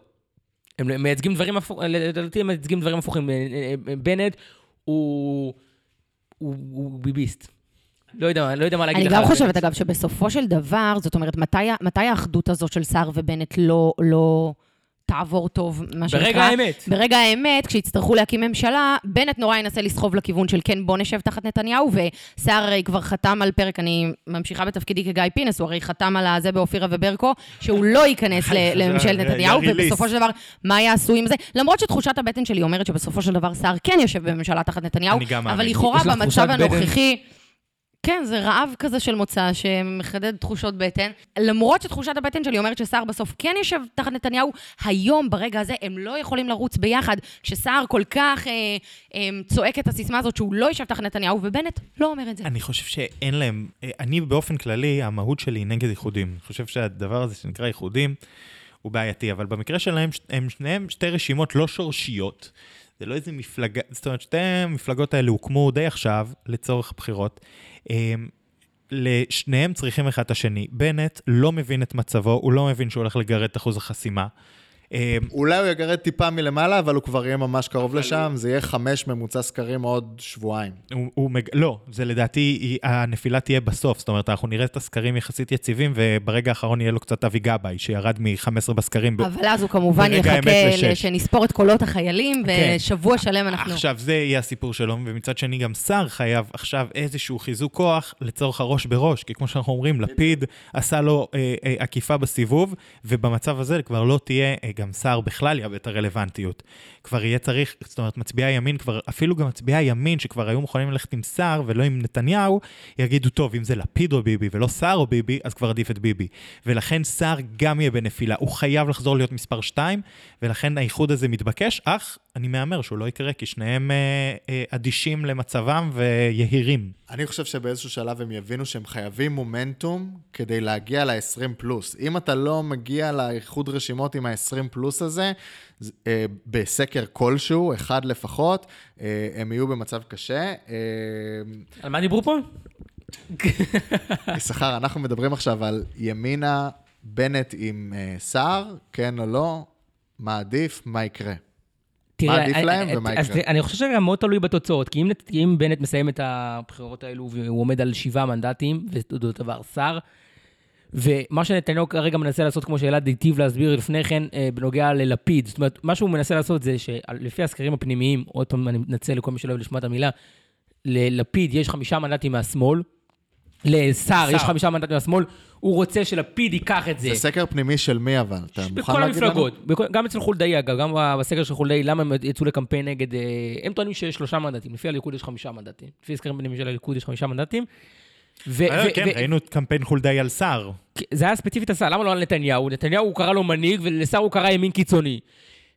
ולכן אני חושב שנתניהו מנסה, מה שהוא מנסה לעשות, אגב, לפי גם התגובה הערב של הליכוד לשר, מה ששר חתם אצלו לפי רבי ברקו, תגובת הליכוד הייתה שרק, אה, שרק לפיד מוביל את גוש השמאל. זאת אומרת, הם מנסים למתג את לפיד כמוביל גוש השמאל, לקחת את החמישה מנדטים שיש לשר בחזרה ללפיד, ואגב, במצב כזה, לפי הסקרים הפנימיים, גדעון סער עומד על אה, שבעה, שמונה מנדטים פלוס מינוס. ואם הוא מגיע למצב כזה, גם לפיד יהיה עם כל כך הרבה מנדטים, בוא נגיד 20 מנדטים, שיהיה לו קשה להקים ממשלה ברוטציה עם לפיד או עם בנט, עם, אה, אה, בנט או, או סער, וגם לסער יהיה תירוץ הרבה יותר טוב להגיד, ביקשתי את אה, תמיכתכם, רציתי להיות ראש ממשלה, לא נתתם לי את המנדט, אני נכנס לממשלה של נתניהו. אני אחתוך את השפה מקסימום. אין לו שפם אגב, זה משהו שהוא מאוד מעניין לדעת. מה- מה יקרה עם הציונות? אתה יודע מה עוד אין לו? רישיון נהיגה. למי? ניסה- לגדעון סער ניסה כמה פעמים לעשות רישיון נהיגה, לא עבר את הטסט. אז כשהוא אומר, אני אני אוביל... בשביל זה הוא בחר בקריירה ציבורית, שתמיד יהיה נהג. לא, אבל כשהוא יגיד, אני אוביל את המדינה... בעצם אני- כשהיה- הנהג שלי הוביל. ה- הידיים שלי על ההגה, אז למה אל מתי תסמכו עליו. נתניהו נהג ב- בעצמו בפעם האחרונה בחיים טוב שלו? שההגה כשהיה- בידיים של הנהג שלו. כשהיה, אה, לדעתי, התמונה ש... עכשיו קפצה לי כאילו בראש, זה נתניהו באיזה כנס של... אה, איך קוראים לחברה הזאת שעשתה רכבים אוטונומיים? זה פעם אחרונה שנתניהו נהג ברכב. וזה גם עוד היה אוטונומי, זאת אומרת, הוא רק ישב במקום של הנהג. אה, ציונות דתית? לא כן. דיברנו. מה. יהיה עם אה, רשימתו של סמוטריץ'? טוב. סמוטריץ' מוביל את הרשימה הזאת, סמוטריץ' מוביל בטוח? את הרשימה, חגית משה מקום שלישי, איתמר בן גביר מקום רביעי, אית- אה, זה אופיר קורה? סופר זה מקום... לא, אתה זה, מתייחס מקום לזה כעובדה מוגמרת? אופיר סופר מקום רביעי, אה, מי שני? שני, חגית משה. לא, אמרת שהיא אמרת שלישית. שלישי. אז סליחה, חגית משה מקום שני, איתמר בן גביר מקום שלישי, אבל אופיר אנחנו סופר מקום רביעי. סגורים, סגורים על זה שאיתמר בן גביר יהיה עם. סמוטריץ'? אה, סגורים? שמחה רוטמן, שכחתי את שמחה רוטמן. לא, שמחה רוטמן, אז אולי הוא הוא יהיה לפני אופיר סופר. אני- אז אני מהמר דווקא שבן גביר... הם, אה, הם ירצו לתת לבן גביר את החמישי, אבל אני לא בטוח אני שיפול לא לזה יודעת עוד למה פעם. יש לי תחושה שהאיחוד הזה עם בן גביר לא יצא לפועל בסוף. הם, לדעתי, יש שם ריב על מקומות 4 או 5. סמוטריץ', סמוטריץ' ירצה ש, אה, שבן גביר יקבל את החמישי. כי זה מה שהרשימה הזאת הולכת להביא, ארבע או חמש. נכון, ואגב, גם יש לסמוטריץ' טיעון טוב. מה הוא הולך להגיד? הוא הולך להגיד, הוא רוצה לסגור את האיחוד עם חגית משה קודם כל, ואז אנחנו נראה סקר ראשון שהאיחוד שלהם ביחד עובר את אחוז החסימה ומביא בין 4 ל-5 מנדטים. ואז הוא יבוא והוא יגיד לסמוטריץ', לבן גביר את הדבר הבא. הוא אומר לו, אנחנו לבד כבר עוברים, אנחנו מביאים ארבעה. לא צריכים אותך. אתה חושב שאתה מביא לנו את המנדט החמישי? תשתבץ במקום חמש. אם נקבל חמישה מנדטים, זה שלך. זה הכל. הצעה נקבל... הוגנת, אבל לא? כן, הצעה הוגנת, זה מה שסמוטריץ' רוצה לעשות, בגלל זה הוא לא מנהל שום משא ומתן עם בן גביר עד שהוא לאיחוד סוגר את חגית חגית משה, משה. עד שיש סקרים שמראים שהוא וחגית משה עוברים יחד, ואז הוא יציע את זה לבן גביר. עכשיו השאלה אם בן גביר יסכים לזה או לא. ומה עם uh, הרעיון שעלה היום, שאם סמוטריץ' לא מסכים, בן גביר יהיה uh, עשירייה ח- הרביעית רביעית, בליכוד, בליכוד. 30, בין לא יקרה. 35 ל-40 לא כנראה? לא יקרה. לא יקרה. נתניהו עושה קמפיין לערבים ולאחדות, ואז הוא ישרן את בן גביר. לא, כי סמוטריץ'. בכל לא מקרה, זה נכון, המסרים של בן גביר הם מסרים מאוד מאוד קיצוניים, אנחנו רואים באופן כללי הם-. מאוד סמוטריץ', המסרים של בן גביר הם מאוד סמוטריץ'. כן, אבל אנחנו מדברים כרגע על נתניהו, ונתניהו בסך הכל מראה ב- בקמפיין הנוכחי גישה שהיא מנסה להיות מאוד נכון. ממלכתית, מאוד מאחדת. אפרת אתה צודקת. לא יכול לדבר ביד ימין איחוד וביד שמאל לצרף את בן גביר, זה פשוט לא יכול לקרות. אז כנראה שזה לא יקרה, את אומרת. Uh, כמה הציונות הדתית uh, מקבלת? רגע, אז אתם אומרים שהם... uh, הציונות הדתית יצליח מקבלת שישה? מנדטים, שבעה מנדטים. יצליח. ברגע יצליח האחרון, להתאחד עם בן גביר ויביא שש? שישה מנדטים, כן. אני אומר שזה יביא חמש. אולי חמישה. אני כן. מצטרף לחמישה. זה, אני אה, סוברת שזה יביא חמישה, ואז זה אומר לכאורה שכאילו סופר בחוץ. לא, אני אומר לא, שסופר בפנים. לא משנה, אגב, הם הם יהיו שרים, אז הם יתפטרו כולם אני אומר. ככה, ו- נכון, ואז. הוא ייכנס. סמוטריץ' ראשון, חגית משה שנייה, סופר שלישי, שמחה רביעי, בן גביר חמישי. הבנתי. וואי, מעניין מאוד מה שאתה אומר. יאללה, מפלגה הבאה. אחלה רשימה. אה, ש"ס ויהדות התורה, לא. ש"ס ויהדות התורה אמרנו, אה, ירוצו כמו שהם בסופו של דבר, למרות כל מה שהסברת. בן אדם רוצה לשים פתיח, מתעקש. זה לא לא, פתיח, כשנעבור מעברון. מהימין למרכז יהיה לך פתיח. הוא אה, נוסע מעברון, מירושלים 50 דקות בשביל מעברונים, ואתם לא נותנים לו את אבל זה. אני לא רוצה מעבר. אז תגיד לנו כמה ש"ס ויהדות התורה יקבלו. תשעה, שבעה. תשע ש"ס, שבע יהדות התורה? תיתן לי להעריך שש"ס יכולה להביא ביום טוב עשרה מנדטים, ואל תעופו עליי, כי יש לה, אבל- יש לה מערכת ממוחשבת, סופר גאונית, אבל אז זה לא שהצליחה- מסתדר עם ה-37 לליכוד שלך. שלי. הימור. אני אמרתי לך שזה לא. יהיה 120. אמרתי לך שזה לא יהיה 120, זה או-או. זה לא יקרה שניהם ביחד. אני לך, חושבת שלתת. לש"ס עשרה זה, זה פרגון אה, יפה מדי. אה, ושוב, הוא גם צודק במה שהוא אומר, שזה אותו מנדט שלכאורה מתנדד, מתנדנד בין הליכוד אולי לא, לש"ס. אני- אני אסביר, אני אסביר למה הם אני חושב. יביאו תשעה. תקנו לי שאני לא אצא פה טמבל. תקשיבו, יש מערכת ממוחשבת שש"ס הוכיחה את עצמה עם המ- המערכת הזאת, שהיא המערכת הכי מדויקת שיש היום לפוליטיקה הישראלית להציע, שמפלחת נתונים ברגע האמת ביום הבחירות. עכשיו, המערכת הזאת גם עזרה לנתניהו בפריימריז מול גדעון סער, היא שימשה את נתניהו. זה, זה עכשיו, שיפצו את, ה, את המערכת הזאת לקראת הבחירות הנוכחיות. הפכו את זה לרמה שכל פעיל של ש"ס בש- בשטח יקבל טאבלט ביום הבחירות, והוא יהפוך להיות אה, אה, רכז של אותו שלוחה, שהוא יכול להגיד מי הצביע, מי לא הצביע, ברמה שאם יש להם, ויש להם רשימה של עשרה מנדטים פלוס מינוס של אנשים שיכולים להצביע עליהם, ביום הבחירות הם יודעים מי לא הצביע, מי כן הצביע, ואז הם יכולים פשוט לרדת לאותם אנשים, לאותם אזורים, להתקשר לאותו בן אדם שלא הצביע, ולהוביל אותו לקלפי. וההערכה שלי, שנייה, תן לי לסיים בבקשה. לא, פשוט אה, לכולם אני יש קורא את אותך זה. בקריאה ראשונה. לא, לא ברמה כזאת בסדר, מדויקת. הבנתי של ש"ס הכי טוב. אני קורא אותך לקריאה שנייה. שכר חסרה לו הכנסת. הדבר הזה יכול להביא לש"ס, אני, הערכה שלי שאחוז הצבעה מאוד, לא מאוד, אבל יהיה אחוז הצבעה נמוך הפעם בגלל הקורונה, וזה הוכיח את עצמו בבחירות ברחבי העולם, ש, שהיה בזמן קורונה שאחוז הצבעה היה נמוך, וש"ס, ובכלל המפלגות החרדיות, אם הם יצליחו לשנות כמובן את סדר היום, יכולים להרוויח. כי בשונה משאר המפלגות, המפלגות החרדיות מביאות 80-90 אחוז הצבעה בקלפי. עכשיו, ובואו לא נשכח שבין הבחירות האחרונות לבחירות הקרובות, הגידול הטבעי, ברוך הגידול השם. הטבעי הביא לנו עוד איזה. מנדט, שניים, שלושה, אז יהיה עכשיו- בסדר. עכשיו, אה, לא, אה, לא, לא, אשאל, אה, מנדט. אשאל שאלה שהיא תחושה, אבל אתם האוטוריטות לנושא הזה. תראה, מילא יהדות התורה, ששם אה, אה, קשה, מה שנקרא, קשה שמצביעים יעזבו למפלגות אחרות, יותר מאשר ש"ס. ש"ס מחזיקה קהל שהוא קצת יותר מסורתי, כלומר, הוא יותר כן מתנדנד בין מפלגות אחרות. וה... אה, גם ליכוד, אולי אפילו ציונות דתית קצת, והשאלה האם אה, התפקוד של אה, המפלגות החרדיות במשבר הקורונה לא יכול לפגוע בש"ס במידה מסוימת, ומהצד השני, הבלגן שיש היום בתוך אה, אה, יהדות התורה, בין דגל ואגודה וכולי, האם אין סיכוי שאיזה פלג שם יפרוש וירד מנדט? ש"ס לא, יהדות התורה כן.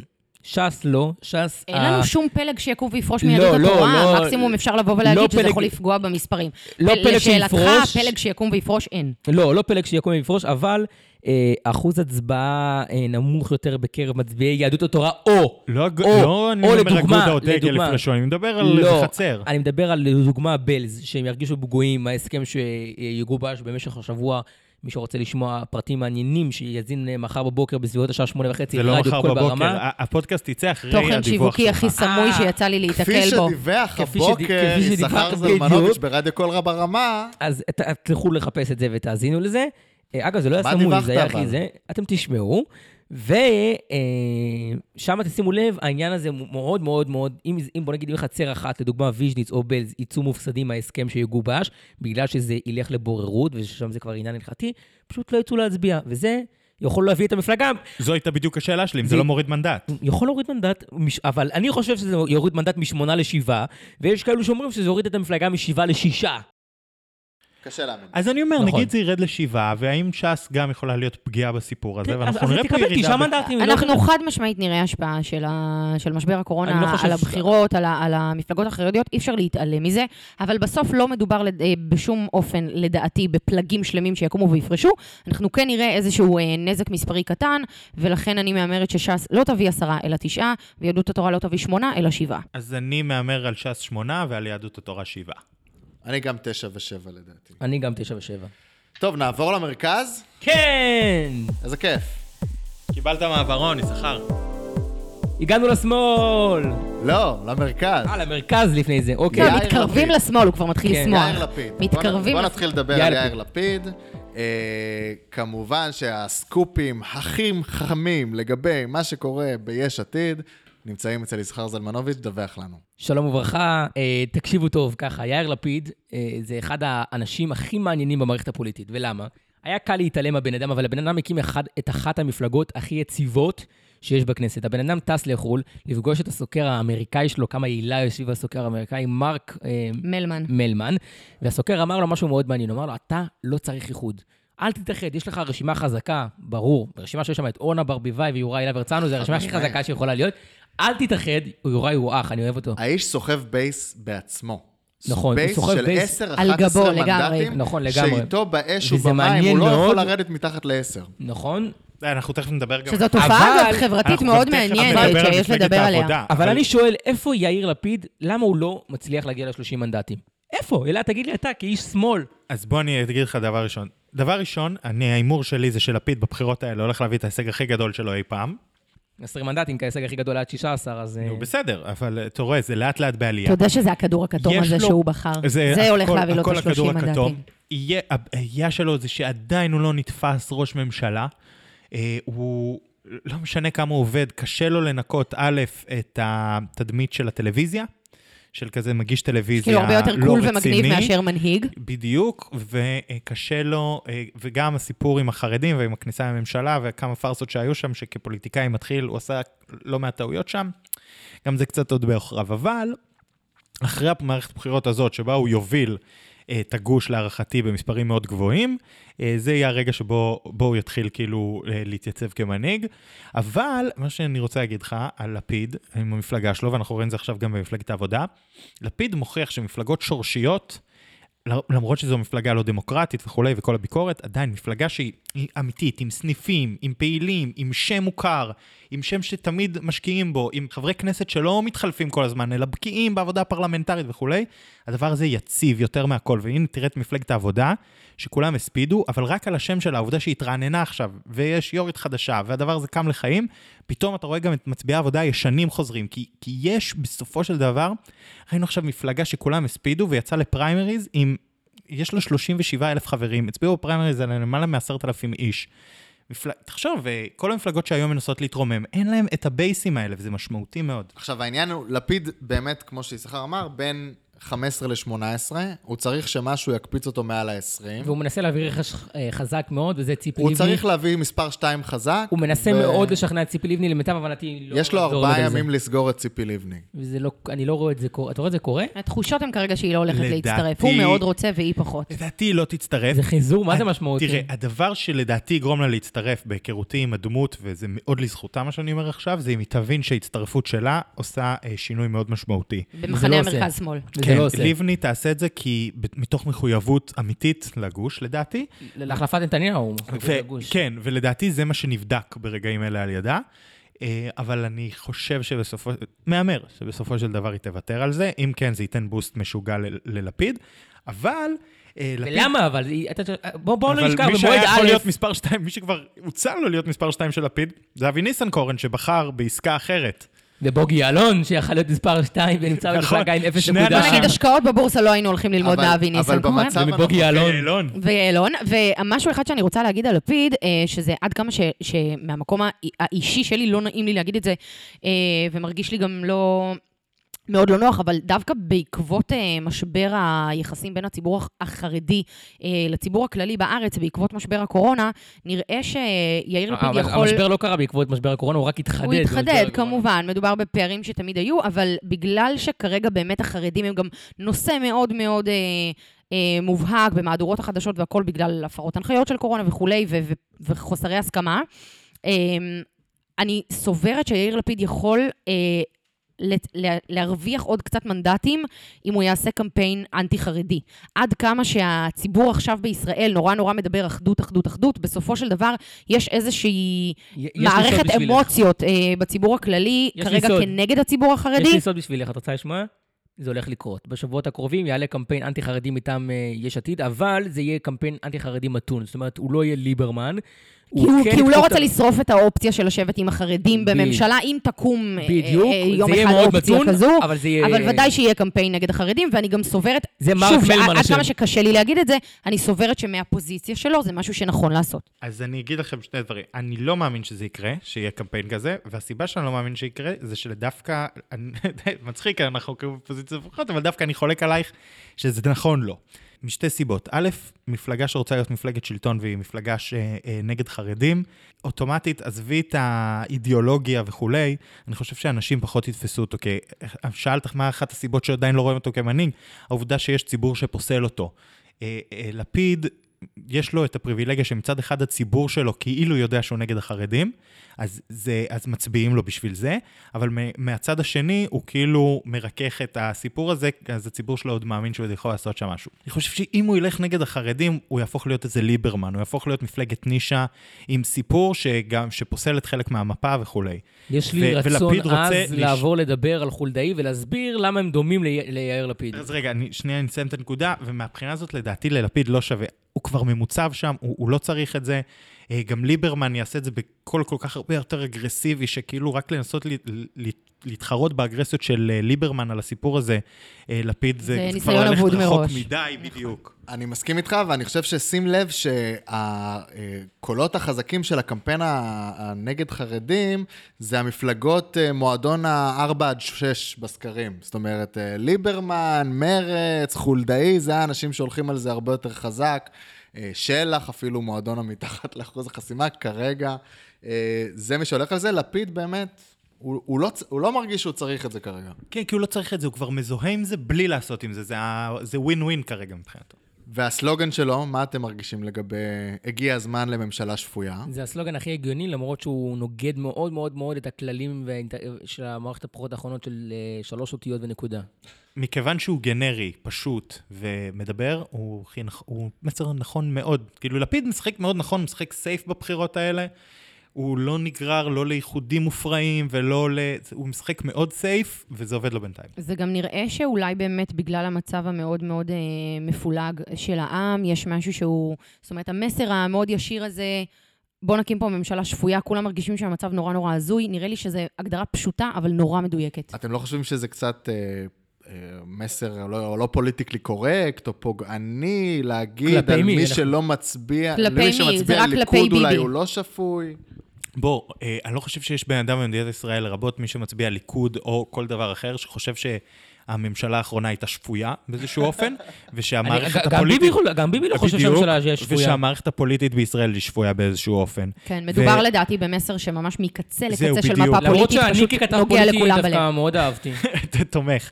אבל, והרצון לקצת שפיות במערכת הפוליטית פה הוא רצון, הוא הפנייה לקונצנזוס הכי ישיר בעולם. ועוד פעם, אני אומר, לפיד משחק פה סייף כי הוא מבין, מניסיונו של כל מערכות הבחירות האחרונות, שכל מה שהוא צריך זה לא לעשות טעויות, שכל האחרים שעושים טעויות יחזירו אליו את הקולות. אמ, ואז ברגע שהוא כבר המפלגה הגדולה ביותר בגוש, שהוא לא נתניהו, זאת אומרת המפלגה השנייה בגודלה, הקולות כבר יגיעו אליו מתוך הרצון להחליף את נתניהו. גם אז אני מאוד מציע לו לא לעלות טון נגד נתניהו, להמשיך באותו קו. אני אעביר לו את ההמלצה. הקולות יזרמו עצם העובדה שהוא, שהוא המפלגה השנייה. אלעד, מי אתה מהמר שיהיה הפלן בי למספר 2 בכיר שלו, אם לבני לא מתממש? לא יהיה. אה, מאיר כהן. כן. כן, זה, אבל אני אומר, זה גם אחד הדברים שעובדים ללפיד. ה- כאילו נאמנות לאנשים שלו, העובדה שזה פרלמנטרים מנוסים, העובדה שהדמויות שלו לא... הוא, הן הן עובדות. זאת אומרת, זו מפלגה שגם הרבה אנשים אומרים לך עליה, אנשים ברחוב, לא מי שבקיא, אולי גם מי שבקיא פוליטיקה, אני לא, לא אומר את זה כנגדם, להפך לזכותם, אומרים לך תמיד, זה אנשים טובים, הם מנוסים, הם באמת אנשים טובים. מוצלחים. הם באמת פרלמנטרים זה מצוינים. נתפס כמו רשימה טובה. וכמה זה יביא? לבד, בלי... אתם מהמרים שזה יהיה בלי לבני, אז כמה זה יביא בלי לבני? בין 15 ל-20 מנדטים. אני הייתי הולך לכיוון ה-25. אני אה, אוהבת את היומרה שלך, אה, לא סביר לי להניח שזה יעקוף את ה-20, אני חושבת שזה יעמוד על משהו כמו 17. אני חושב שזה יעקוף את ה-20 בקצת, שזה יגיע ל-21-22. יצאת בסדר עם כולם. אה, אתה רוצה לת- לתת מעברון כן, פה? כן, פה? כן. אוקיי, עכשיו, פירורי המרכז. זה חולדאי, הסקשן בוא נתחיל. חולדאי. לא, לא, חולדאי זה בשמאל. אה, זה בסוף. כי עכשיו- כנראה זה ילך לאיחוד. בשמאל. לא, אז עכשיו- למה? עכשיו אנחנו מדברים על. הפירורים הבאים, אני אקריא. אוקיי. יש את זליכה, יש את בני גנץ, בוגי. יש את בוגי, ויש כמובן את הוותיקים של דני- דני יתום. אבל יש הבדל בין ארבעת המפלגות שציינת, שלפחות בני גנץ, על פי כל הסקרים, עובר את אחוז החסימה. נכון. אז בואו נעשה איתו צדק, ונגיד שבני גנץ, אז נתחיל ממנו. שהוא נתחיל כזה. הפירור הכי גדול. בני גנץ, כן, כמה היית חמוד, כמה היית. יפה, עמדת לפני שנה בדיוק, 30 בינואר, ממש לפני שנתיים בדיוק, 30 בינואר 2019, בכפר המכבייה, או שלא זוכר איפה זה היה. ב- באקספו. באקספו, נכון, וזה היה ב- אה, במה... קיבלתי ממורי על זה בטלפון. אה, במה עגולה כזה, והיית חמוד, גבוה, עם עיניים כחולות, שעמד מול כל הקהל והבטיח שהוא מביא פה שלטון אחר. חברים, זה לפני שנתיים, זה 2018 היה. 19. 19, לפני שנתיים, 2019. לפני שנתיים ב-19. אנחנו אה, אוקיי, אוקיי. ב-2021. לפני בחירות מרץ, אפריל אה, 19. 30 מנדטים בסקרים, אה, עוד. שני רמטכ"לים שעומדים לידך, ועוד אה, אה, כתב במחנה. כתב במחנה מוביל, 30 מנדטים בסקרים, כמעט 40 מנדטים בחלק מהסקרים דאז. ואיפה אתה היום? איזה תקווה אבודה, איפה נשארת היום עם ארבעה מנדטים שמתוכם שלושה לא נאמנים לך, ואתה עוד לא יודע אם אתה בכלל רוצה לרוץ, וזה... תראה, זה חתיכת בדיחה מהלכת, והקמפיין שלו, אני אגיד לך שני דברים על הקמפיין שלו. אחד, הקמפיין הדין עקיצות לחרדים האחרון שהוא עושה, מצחיק ומגוחך. למה בני גנץ, כשהוא נכנס, הדבר הראשון שהוא אמר, אני בעד החרדים, מי שזוכר את ההקלטה של ספי עובדיה דף בחדשות ריק. 13, תן לכם דף ריק, תחתמו למטה, אה, אני אחתום למטה, תחתמו מה שאתם רוצים. עכשיו פתאום גם בנוגע לקנסות של החרדים, שזה בסדר, אני לא אומר שזה לא בסדר, זה לגמרי בסדר, אבל ההתעקשות שלו כביכול נגד החרדים, וגם חוק הגיוס, שהוא הבטיח אותו בהסכם הקואליציוני, ועכשיו הוא פתאום מנסה לעשות חוק אחר, זה מגוחך, אחי, בוא, בוא, זה... זו אה, ועוד עדיין לא הנקודה הכי מגוחכת בקמפיין של גנץ. נכון, חד השלוש משמעית. נקודות בסיסמה זה עוד יותר מגוחך. והבני אבל בוחרים לא, אצלו יש ישר, שתי בוא נקודות. נדבר. בני- אצלו זה בני בוא בוחרים נדבר ישר. על בני בוחרים ישר. בדיוק, מדובר אתה- בבן אדם שהפר הבטחת בחירות זה הושק אה, השבוע. הכי דרמטית. גנבת לי, גנבת לי. זה, זה העונה אני הפוליטית. פה כדי לגנוב לך. העונה הפוליטית הכי גדולה שהייתה בתולדות הפוליטיקה הישראלית, כאילו, אני לא יודע, אתה יודע, ב top five, לכל הפחות.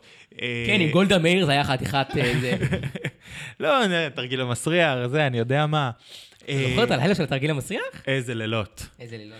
אה, אבל בסדר, לנו יש את ליל החניונים, כל אחד והלילות שלו כן, בכנסת. בדיוק. אבל אה, באמת, אחד, אחד ב top five, ואז לבוא עם הבוחרים ישר, כאילו כמה זיכרון ציבורי קצר נראה מאוד שיש מאוד פה. מביך. אבל גם עוד דבר אני רוצה להגיד, גם קמפיין התחמן. כאילו, הליכוד הם תחמנים, ובגלל זה צריך את, את, את גנץ. עכשיו, כולנו יודעים שהליכוד... אני עדיין אוהב את בני, אני. אני צריך אה, להגיד אה, גילוי אה, נאות. אין בעיה, עכשיו, כולנו אוהבים, אה, כולנו קצת מרחמים. חומלים. אבל, כן, בדיוק, חול, חומלים. אבל בס, בסופו של דבר, נתניהו תחמן, כולם אמרו את זה לגנץ. גנץ הלך איתו להסכם.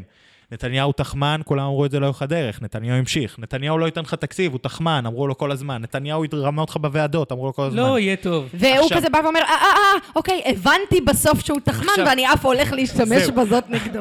זהו, עכשיו, זה שאתה אומר הוא תחמן, כולנו ממש ידענו את זה חוץ ממך עד לפני רגע. העובדה שאתה לא הצלחת לעמוד מול התחמנות ולזהות אותה, היא בדיוק עקב אכילס שלך בקמפיין הזה. אז לבוא ולנפנף בזה שהם תחמנים, זה גם לנפנף בעובדה שאתה לא הצלחת להתמודד עם זה. אני חושבת שיש, אגב, בן אדם אחד אולי ששמח מכך שכחול לבן אה, מגרדת את אחוז החסימה, וזה בני גנץ עצמו. אני חושבת שבאמת זה אחד הדברים שמאוד קשה להתעלם מהם. מדובר הוא פה בעצם. במנהיג שלא רוצה להנהיג. זה, זה ממש נראה כאילו המלחמה שם של, כן, בוא, בוא ניתן לכחול לבן לנצח, היא הרבה יותר מלחמה בין הקמפיינרים ובין היועצים, לא. והרבה פחות יש תחושה כזאת שבני פשוט רוצה להיות איזה שר חמוד, לא... בממשלה נחמדה שלא ממש כל כך מעניין אותו מי העומד בראשה. אבל אם הוא לא היה רוצה לרוץ כמפלגה עצמאית, אז הוא כבר היה סוגר עם חולדאי, שהוא מביא לו את השלד של כחול לבן, נראה לי את כזה- המועמדים כאילו, של- בני גנץ נראה שנראו כזה לו. שכאילו לא נעים לו ללכת. זה היה על השולחן, בני גנץ, אם אתה יורד למקום לא ריאלי, אתה כבר היה יכול לסגור אתה- שבוע אני שעבר יכול לתת איחוד עם פרשנות, חולדאי. אני יכול לתת הוא רוצה פרשנות. מקום ריאלי. אבל אני אומר, לא, מה אני יכול לתת שאפרת פרשנות אומרת... בין הצדדים, שנייה. רגע, מה שאפרת, אני שנייה מנגיש. כן. סתם, לא, אה, כדור, זה, לא משנה. מה שאפרת אומרת, זה ש... רצית להגיב לדבריי. לא. לא, רצה להסביר אותי. זהו, ואז הבנתי שזה לא... שאני מסביר. שאתה אוקיי, שמאלן מדי בשביל זה. תן- לי, תן לי שנייה, תן לי שנייה. הוא אוקיי. חרדי, הוא רגיל להסביר, תן לו. תקשיב. שכר שוט. בבקשה, אני רוצה לקחת, לשלב את הדברים של אפרת ודור. ועכשיו תקשיבו. אני חושב שבני גנץ כן רוצה להיות בפוליטיקה, הוא מאוד מעוניין להיות בפוליטיקה, בשונה ממה שאתה אמרת, הוא- אבל הוא לא רוצה להיות משמעותי בפוליטיקה. טוב לו שר חינוך, כמו. שהיא אמרה. זה מה שהתכוונת. אז הוא לא רוצה לעשות איחוד עם חולדאי, הוא לא רוצה להיכנס למקום לא ריאלי, הוא רוצה להישאר עם חמישה מנדטים, שר החקלאות ופיתוח הכפר. שיהיה שר חיצוני. לא, הוא רוצה להיות בפוליטיקה, הוא רוצה להשפיע, שיהיה לו חמישה מנדטים שמצביעים בשבילו, שהוא יוכל לסחור עם הקולות, שהוא יוכל לסחור בכל הצבעה, דברים שחשובים לו, אבל הוא לא רוצה להוביל. הוא לא היה בטוח, לא, לא היה דקה אחת באורך של שלוש מערכות אה, בחירות, שאני כעיתונאי עמדתי מול בני גנץ ואמרתי, הבן אדם הזה בא לו להיות ראש ממשלה. אין מישהו היום במערכת הפוליטית שבא לו, כמו נתניהו, להיות ראש ממשלה, ולכן כולם מפסידים. אבל ה- הרעיון שדור מציע הוא חמוד. כאילו אפשר לעשות איתו כזה, לפתוח מכרז לספק שיהיה כזה שר פרילנס חמוד בממשלה. זה נכון. של נתניהו. תמורת הכסף, כאילו, זה קצת, טוב, לא, אני לא אגיד את המילה. אה, רגע, אתם מהמרים שהוא ירוץ לבד עד הסוף? מה כן, יהיה? כן. אני כן. מהמר שהוא ירוץ לבד עד הסוף. יביא חמישה. אני לא? מהמר שהוא לא יעבור. לא, לא יודע אם הוא לא יעבור, הוא אה, יעמוד על ה... או שהוא יהיה הימין החדש, 1400 קול כזה מתחת לאחוז החסימה, או שהוא יעבור יהיה ב-30 קמפיין, קולות. יהיה הולך להיות קמפיין מסיבי שלו ברגע האחרון, שאומר הצבעה? אסטרטגית, הצבעה אסטרטגית לגנץ, א', כדי שהגוש לא ייפול, וב', אם גנץ נכנס, אז יש את העניין הזה שנתניהו לא יכול ללכת לבחירות כן, חמישיות נכון. כאילו. אה, אנחנו מכירים את עסקי העובדה שגנץ הוא ראש ממשלה חליפי, והוא נכנס אוטומטית, אלא אם כן מקימים ממשלה אחרת, אז בשביל זה הוא חייב להישאר ח"כ, אז הוא הוא יעשה על זה איזה גוואלד, לדעתי זה לא יספיק לו, לדעתי הוא יהיה- יהיה כמעט באחוז החסימה, ואם נמשיך שנייה את כל הרשימה שלך, אז אה, יעלון פורש. אני רוצה רק להגיד שיש לנו דוגמה בדיוק למה קורה כשגנרל בראשות מפלגה מאוד מאוד גדולה מתרסק לפירורים, וזה שאול מופז ב-2013, אבל אז הגנרלים. אחוז החסימה היה 2 אחוז, והוא קיבל שני מנדטים, הכי מעט שהיה אפשר להכניס, אה, ואני חושב שאם הוא- אם בני גנץ יקבל את אותם שני מנדטים של שאול מופז, אז זה לא יספיק לאחוז החסימה. בדיוק, לגנץ הפעם זה לא יספיק. אה, מה שכן, יעלון, להערכתי, אה, יפרוש. אה, לא ברור לי מה עבר בראש של האיש הזה שהוא ויתר על ההצעה יפרוש או לא יגיש מראש? מלפיד. לא יגיש, לא יגיש. אתה לא רואה אותו, זה- זאת זה אומרת, מעניין. חוזר ומתאחד לתוך... למי? זאת השאלה. זו השאלה. אני לא חושב שהוא... אתה חושב שיש מישהו אני שרוצה אותו בשמאל, כי הוא לא שמאלני. דיבור עכשיו שמישהו פרש מהרשימה של בוגי? כן, כן, כן. כן. תשמע, הוא לא שמאלני. אה, אז בשמאל הוא לא דיווח מוסיף. אה, של אדם- חברת הפודקאסט ליאור קינן על אה, אביעד בן סעדון שהיה ממובילי... עכשיו, גם ראיתם. ראיתם מה קרה בשנייה שיעלון יצא מלפיד, אה, לפיד אה, עלה. בואו נגיד את זה. כן. יעלון עם 0.3 בסקרים לא, הטובים הוא- הוא- שלו, הוא התחזק מאוד השבוע, עלה מ-0.2 ל-0.3. בדיוק, ולפיד.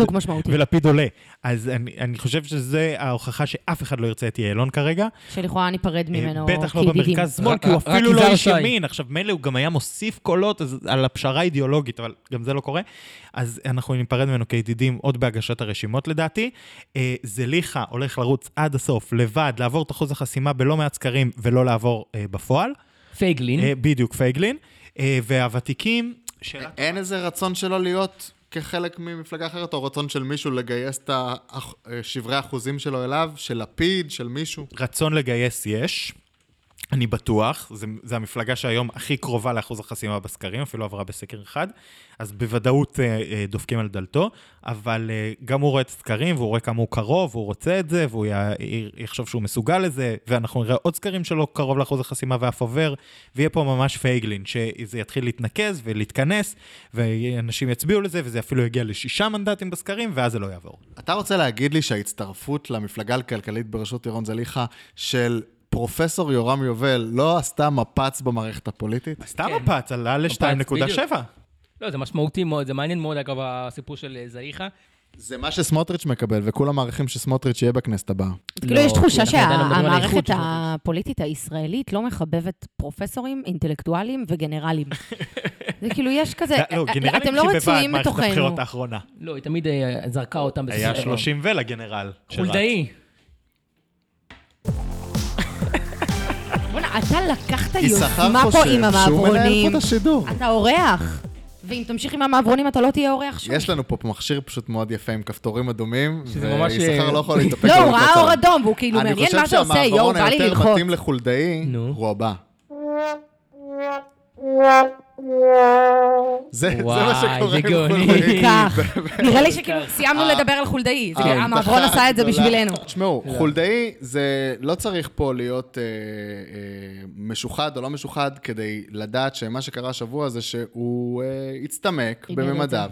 אה, כמו שאנחנו דיברנו בשבועות האחרונים לגבי כל הטעויות שהקמפיין שלו עשה, לא יודעים אם זה, לא לדוגמה, יודעים אם זה לדוגמה טעויות... שאין שלטים בכל הארץ, רק בתל אביב, לדוגמה שהקמפיין שלו נגד הרב קניאסקי, לדוגמה העובדה שהוא רק השבוע... זה לא הדוגמאות החמורות ביותר לדוג- בקמפיין שלו. לדוגמה, שהוא רק השבוע יצא בפעם הראשונה לסיורים ברחבי הארץ, ועד היום לא יודע אם הוא ידע שיש עוד אה, ערים חוץ מתל אביב. לדוגמה, לא, לא, היה לו דרכון הרעיונות- לצאת מתל אביב. הרעיונות המאוד מאוד מאוד מאוד אגואיסטיים שלו, שהוא ב- בזמן שהוא חמישה מנדטים מציב את עצמו כמנהיג ו- אני ו- ואפרת. מדרבן את נתניהו.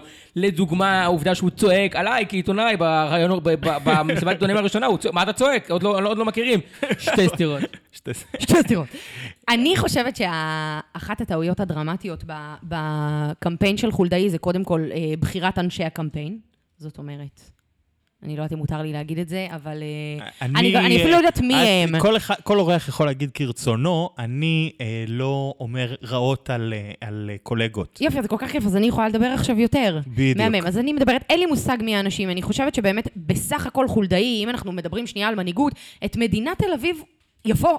אה, הוא הנהיג לא רע, הוא הנהיג לא רע עד כה. אה, ואף ו- מצוין, ואף קיבל את אמון הציבור. שוב ושוב, חד משמעית, אה, ופתאום במפה הארצית, זאת אומרת, הבן אדם אה, לגמרי מאבד את זה, ויש לי תחושה שמדובר בקשר ישיר לחלוטין לקמפיין המאוד מאוד גרוע שלו, וברשותכם אני רוצה לציין נקודה אחת גרועה בקמפיין שלו, אה, הוא אמר, אה, יש אה, שני מנהיגים. עכשיו, מה אתה עושה במצב כזה? בעצם אתה מצד אחד ממצב את עצמך כמנהיג, אבל אתה גם ממצב את נתניהו כמנהיג. מה שקורה שהוא לא מנהיג ולא קרוב לזה, אה, כפסע מאחוז החסימה, אני לא יודעת אה, מאיזה כיוון, ובסוף, מה נשארנו? נשארנו עם נתניהו מנהיג, כי אתה הרי לא.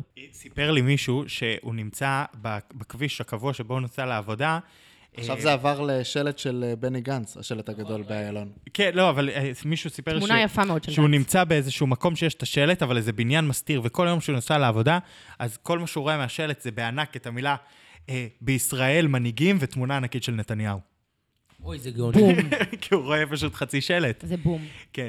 אמ, אבל דיברתי היום עם אה, אפרת על הנושא הזה שאמרת, יששכר, על, אה, על תל אביב. בסופו של דבר, נכון, הוא השקיע מאוד חזק בתל אביב, אבל גם אם 50 אחוז מתושבי תל אביב היו מצביעים לו, לא 100 אחוז, לא 70 אחוז, 50 אחוז מתושבי תל אביב היו אה, הולכים עם חולדאי עכשיו בבחירות הארציות, הוא היה עובר את אחוז החסימה רק על זה, כי זאת עיר של 350 אלף אנשים. אמ, ובסופו של דבר, לא בעלי זכות הצבעה. מה שאתה אומר, שגם האנשים שמרוצים ממנו בתוך תל אביב לא רוצים לראות אותו במפה הארצית. אני חושב שבכלל יש קונספירציה של תל אביבים שרוצים שהוא יישאר ראש עיר, שמעדיפים. זאת אומרת, אה, רוב גדול של הציבור רוצה אותו. אנחנו כל כך רוצים אותך, אל תלך. כן, בוא, כאילו, אתה עושה, גם הקמפיין שלו, עיקרי הפעולות בקמפיין שלו, עזבו עכשיו אה, אה, דברים ש... סיסמאות וסרטונים שהוא עשה, ושכן הגיעו לציבור רחב או שלא הגיעו, זה לא כל כך משנה. מה ששמעו עליו זה המהלכים שהוא עשה. מעמדה של ראש עיר, האמירה שלו שהוא יפתח את המוסדות תרבות בקורונה, המתחם חיסונים שהוא ארגן, וזה, וזה, אמרתי שבוע שעבר, הוא יכול לעשות את זה כראש עיר, אנחנו לא צריכים אותך בפוליטיקה הארצית בשביל זה. אני חייב להגיד... אה, קצת קשה לי, אני לא תל אביבי, אז אני לא יודע מה להגיד לגבי לא, תקשיב, אני אישית אף פעם לא הייתי בתל אביב, אז... אני זה... ברוכה הבאה, החתמת הופעת בכורה של אפרת בתל אביב, אנחנו בחסות הפודקאסט. אה, בסופו של דבר, אני חייב להגיד לך, אני אתן פה אה, גילוי נאות. כתושב תל אביב שחולה על אסף זמיר, גם ברמה האישית וגם באופן כללי, אה, התלבטתי מאוד למי להצביע בבחירות לראשות העיר. למאיה. והחלטתי ללכת, אה, והחלטתי להצביע לחולדאי, ואני באמת אוהב את אסף ממש, ואני חושב שכאילו אה, הוא, הוא מאוד ראוי? וכולי. אבל למה הצבעתי לחולדאי? בסופו של דבר, אני מרוצה כתושב העיר. אה, וקצת... יש בזה משהו קצת מבאס שחולדאי כאילו לא הצליח למנף את זה, כי יש פה הרבה אנשים שמאוד מאוד מעריכים אותו.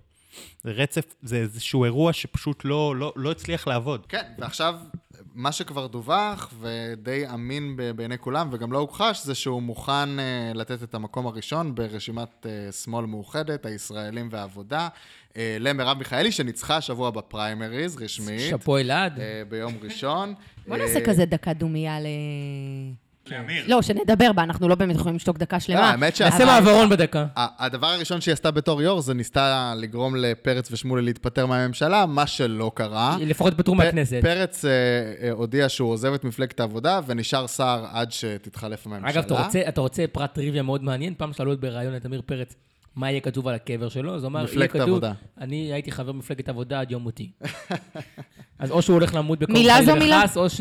ושמולי בדרך לכחול לבן. איציק שמולי, כנראה מקום כך 4-5. טוענים. כן, כן. גם אני חושב ככה. הטענה היא אגב מקום חמש. אגב, זה מאוד מעניין, כי בכחול לבן יש התנגדות ל- לשים את איציק שמולי, למה אומרים. עכשיו אנשים? אנחנו נשכבנו בשביל בני עומר גנץ. ינקילביץ' זועמת. זה בצדק לא עומר. אבל. עומר עומר עוד מסודרת ברשימה, לא, עומר לא מסודרת ברשימה. עומר תהיה מקום שתיים. איך היא תהיה מקום שתיים? הרי בסופו של דבר, יש לו את אה, אה, אלון שוסטר, את חילי טרופר, ו... אה, מיכאל ביטון, ומיכאל ביטון, ואגב, אורית פרקש, פנינה פנינה תמנו. פנינה, אה, לא, אבל גם פנינה, פנינה תמנו רוצה לשים אותה גבוה, א', מה שדיברנו קודם על עריקות, היא באה בשבילו וכולי, אה, ב', היא מביאה עוד קהל, אה, ושוסטר מביא גם קהל, חקלאות, קיבוצים וכולי, הוא גם חשוב לו שיהיה גבוה. ינקלביץ' מביאה את הקול שלה ושל בעלה, אולי. וזהו, לכן יהיו פה אנשים שנשכבו על הגדר בשביל גנץ והולכים להיזרק. ו- ושמולי בבעיה בתוך הסיפור הזה, לגנץ לא ברור. זאת אומרת, כרגע, לכל הידוע לי, גנץ מציע לו כרגע את המקום החמישי. אה, אבל, שנייה, אני גם מתקן אותך, מה שמרב מיכאלי קראה וביצעה, זו החלטה של מפלגת העבודה של הוועידה, שהעבודה יוצאת מהקואליציה. מרב מיכאלי הרימה טלפון למיקי אה, זוהר, אמרה לו, שלום מיקי, אה, מפלגת העבודה כבר לא בקואליציה שלך, אה, תודה ושלום. החלטתה הראשונה כיו"ר אה, המפלגה. כן, כ- כיושבת ראש. ואז אה, שמולי ופרץ היו צריכים להחליט או שהם מכבדים את החלטת ועידת המפלגה, זאת אומרת, זו החלטה מחייבת של המפלגה, או שהם אינם נשארים במפלגה. אה, וזה זה מה שהוביל להתפטרות של אה, פרץ. טוב, מה שרציתי שאנחנו נדבר עליו זה באמת ש... אז היא עשתה את המהלך הזה, אה, האמת בפוליטיקה, סלוגן מצוין, אני חושב מעולה. שתסכימו איתי, אורחים. חד משמעית, קודם כל... חד משמעית, חד אפשר משמעית. שלא, אפשר שלא. אלעד בטוח אלעד, אתה יכול מסכים. אה, וגם היא עשתה את המהלך של אה, ה- לעשות את הפריימריז, להעריך את המפקד, שהמפקד, כלומר, הזמן האחרון שבו אתה יכול להתפקד למפלגת העבודה, כדי להצביע בפריימריז לרשימה, הוא ערך עד מ- ממש לפני שעה וחצי, עוד הייתם יכול, אה, מהרגע שאנחנו מקליטים, עוד היה אפשר עד מוצאי שבת, אה, וזה הביא גם אה, רשימת מועמדים, שביניהם כמובן הסקופ של, אה, של מוצאי שבת האלה, אפרת רייטן. טננאי ננאי. ניתן פה את איזה סימן בשבילי, או ש... אתה יכול לתת אם אתה רוצה. לא, חשבתי שתיתן פה במעברון תשאיר, אלעד, כזה. לא, לא, אני שרתי את זה, אגב, בהתחלה, יש לך את זה, אתה יכול להכניס. אני רוצה להגיד, אה, ברשותכם, משהו על, ה, על הסלוגן שלה בקמפיין. אה, יש משהו נורא נורא יפה אה, בכך שהיא אומרת אמת בפוליטיקה, והציבור באמת יכול להזדהות עם זה. מדובר בסך הכל באישה שבאמת הוכיחה במערכות הבחירות, במערכות הבחירות, האחרונות, מה קורה לי, אה, שהיא באמת אמיתית. זאת אומרת, ברגע הייתה לה הזדמנות שנכנסו, להיכנס. נכנס, כן, הייתה לה הזדמנות, והיא לא, היא העדיפה להישאר באופוזיציה וללכת עם האמת שלה. אה, ולכן הסלוגן הזה הוא פשוט, הוא מדבר, זה קצת מזכיר לי את החוכמה שבה, שבקמפיין של לפיד. זאת אומרת, הוא מדבר ישר, הוא לא מנסה להתחכם, הוא לא מנסה ללכת מסביב, לא מנסה ומנסה. לא מנסה. וקל קל להתחבר אליו, וקל להרגיש אה, באמת חיבור בין הסלוגן לבין האישה. ושאפו לה על זה. ובאמת מהלך אני, נוסף... אני מצטרף לדברים של אה, אפרת, אני חושב שהציבור רוצים ורוצות אה, לראות מנהיגות אחרת, אה, ומירב מייצגת את זה כי היא הלכה עם האמת שלה, ובסופו של דבר המצביעים והמצביעות שהיא תביא לקלפי, אגב, אני חושב בעיניי גם מאוד ינבאו את העתיד של מפלג, מפלגות השמאל, כי אם לא, אם לא מרב מיכאלי, היה מה שנקרא, כחול לבן בעצם קברה קבורת חמור את אה, מפלגות השמאל, והעובדה שיש גם, אתה יודע, נשאר קצת מרץ, ארבעה מנדטים כזה, אבל אם כחול, אם עוד באמת... רגע נדבר על אם, מרץ. אם, אם, אם באמת מירב תצליח להביא חמישה-שישה מנדטים, היא עושה תק, מה שנקרא תקווה חדשה לשמאל. אני אתה רוצה חושב באמת שזה יכול להגיד... להגיע לזה אלעד לבד? מסמיק פה. מפלגת העבודה לבד? אתה לא, חושב עם שיכול האיחודים? שתעשה עם שלח וכו' וכו', אז היא תצליח להגיע לזה. נכועיים שלך. אלעד יש לו משהו הרבה זמן להגיד, אז לא. תשפוך. לא, לא הרבה זמן. אה, א', דיברתי על זה בחלק, בחלק של לפיד, אבל על אחת כמה וכמה במפלגת העבודה, והנה אני עושה פה עוד רפרנסים לפודקאסטים, אבל אני כבר לא זוכר באיזה פרק, אני אמרתי את זה המון פעמים, שמי שיקח את מפלגת העבודה יהיה חכם. אני גם הצעתי פה מעל אה, פודקאסט זה לחולדאי לקחת את מפלגת העבודה. אני, אה, בסופו של דבר יש ערך למפלגות עם שורשים וסניפים ופעילים ומתפקדים. ו- ומרב מיכאלי הוכיחה את זה שרק צריך לתת להם מה שנקרא בעיטה בתחת וזריקת מרץ, וזה עובד. אמ, והעובדה, אגב, שהיא, זאת אומרת, גם המנהיגות שלה, הרעננות שבדבר הזה של, מפלג, אה, של אישה בראשות מפלגה, אה, וגם מיכאלי עצמה גם מביא, מביא גם מחוץ לאותו base. לא, לא, מה, לא מהימין, אבל... אני רוצה מחוץ- שנדבר על ה- על הפריימריז שאמור להיות השבוע לרשימה עם אה, ולדימיר מנתניה. זהו, אבל לא, שנייה. לפני שנדבר על הפריימריז במפלגת העבודה, ונדבר, כי יש פה תופעה אה, מעניינת וגם ייחודית למערכת הבחירות הזאת, אה, בוא, איזה ייחודים יהיו? זאת אומרת, כי בעיקרון חולדאי כבר ויתר על המקום הראשון למירב, אבל יש בעיות עם ניסנקורן, והאם ייקחו את עופר שלח לדבר הזה? זה תראו. כרגע לא נראה שמרב מיכאלי ששה ושמחה לקראת האיחוד עם חולדאי. אה, מה שלי נראה על הפרק, ואני גם מבינה שכבר יש אה, מגעים שמתנהלים, זה באמת לאיחוד עם שלח. אה, זה- מתאים, זה הגיוני, אני לא רואה סיבה אה, שזה לא יעבוד, ואם יורשה לי להביע פה איזושהי תקווה קטנה, אני מקווה שזה לא יומרני מדי, נראה שאנחנו ממש אה, חוזים בינינו בתחייתה. אה, של מפלגת העבודה. אני רוצה... שנייה לפני זה, אני, זה, אני אוקיי. רוצה להגיד משהו ברצינות פשוט. אה, אני, יש לי הימורים, אין לי ידיעה, אבל אני אשמור את ההימורים לעצמי כדי שהם לא יתפרשו כידיעה. אה, וכדי שלא תפסיד את כל הכסף שלך. בדיוק. מה רצית? אתה רואה, בלבלת אותי עכשיו. אז תן לי מה להגיד, אז תן לי? להגיד, תן לי להגיד. לא, אמרתי, אני לא אגיד אותם, אני אגיד אותם רוצה, אחרי זה. אני רוצה לתת פה המלצה לגבי הפריימריז שיהיה השבוע. הזכרתי מה רציתי. על ולדימיר ספרד- ספרדלב, אני לא יודע אה, להגיד את המשפחה שלו כי הוא רוסי, אבל אני אגיד את הכינוי שלו, הוא נודע ככינוי ולדימיר מנתניה. הייתי מציע לך להקליט את הקטע הזה שוב, כי זה עלול להתפרש גזעני מה שאמרת עכשיו. לא, לא, הוא, יבין, הוא יבין היטב, והוא ממעמד הפועלים, והוא מוביל את, אה, את עובדי הקבלן והמאבטחים, והוא פעיל אה, מפלגת העבודה מאוד מאוד מאוד מאוד ותיק, ומגיע לו להיות ברשימה. עשיתי פה חתיכת אה, הבן. אדם עשה פה, סגר פה איזה מעגל לעצמו. בכל אופן, בכל אופן, מה שרציתי להגיד, קוד על איחודים, אני מעדכן אתכם ואת המאזינים בבית, לא יהיה אף איחוד של מפלגת העבודה עם אף מפלגה עד יום, אה, עד לסוף סגירת הפריימריז. כי מיכאלי שמה לעצמה מטרה, קודם כל לאחד את מפלגת העבודה, להעמיד אותה, להעמיד אותה על הרגליים, לוודא שהיא עוברת אחוז החסימה בזכות עצמה, אה, עמידה אה, עם, עם אה, רצפה מתחתיה ורצ, ולא רצפת פלקל. אה, ואז, כשזה יהיה המצב, בדיוק, כשזה יהיה המצב, אז אה, יתחיל, אה, מה שנקרא, יתחיל שעון החול לצורך האיחודים. ואתה חושב שזה יצליח אה, להעיר את מפלגות השמאל ולהקים אותה, ולשים אותם על אני הרגליים? מאמין שכן, לכן אל תבנו על איחודים לפני יום שלישי.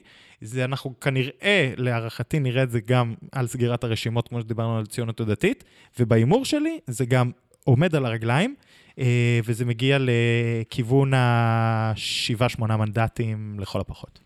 צריך גם להגיד שהמהלך של הפריימריז, של להתעקש, לקיים את הפריימריז ולהאריך את המועדי רישום ולעשות ממש פריימריז כמעט פתוחים. עד 48 שעות לפני אתה יכול להצטרף למפלגת העבודה, היה אפשר. אה, זה הביא באמת הצטרפות של משהו כמו 7,000 חברים חדשים, שמעבר לזה שהם משלמים מיסי חבר, וזה מוסיף לתקציב של המפלגה, לתקציבי פרסום, למה שהיא יכולה לשים ב, עכשיו בלהריץ בפייסבוק וברשתות וכולי.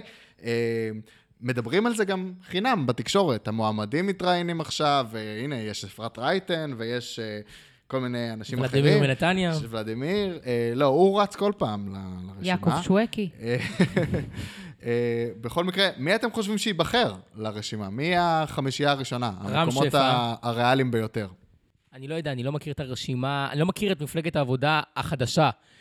אחרי שהיא, מה שנקרא, התפרקה עד סוף, יקרה- כמה מוטיבציה יהיה. אתה יודע, יכול להיות פה הפתעות מעניינות. לא, זהו, אתה בדיוק נוגע בנקודה, כי יקרה פה דבר מאוד מעניין. המון מהכוחות המאורגנים שהם סביב...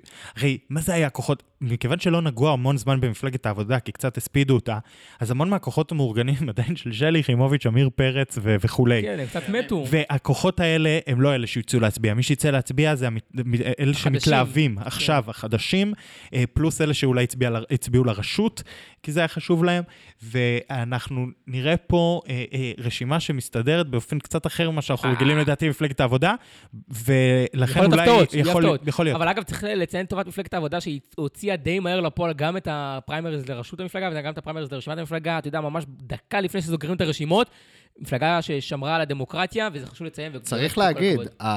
הפריימריז של מפלגת העבודה, מי שלא יודע ממאזיננו, יהיה לראשונה, אני חושב, בהיסטוריה של מפלגות, פריימריז מקוון לגמרי. זאת אומרת, כן, 40 ומשהו אלף זה נפלא. מתפקדים יקבלו אס.אם.אס או מייל עם קישור ל- אה, אה, לעשות איזשהו אימות אה, זהות והצבעה, ובכמה דקות די פשוטות יוכלו כולם להצביע מהבית, וזה יכול להביא אחוזי הצבעה שטרם נראו בפריימריז במפלגת העבודה. זאת אומרת, אם ל- לרשות הצביעו אה, כעשרת אלפים איש, לא, אבל בגלל, לצאת. בגלל שהמנגנון התעקש אה, כן. לה- להביא את האנשים לקלפיות פיזיות, עכשיו זה יכול להיות קפיצה פי שתיים, אולי אפילו פי שלוש. מה שנקרא בקרוב אצלנו.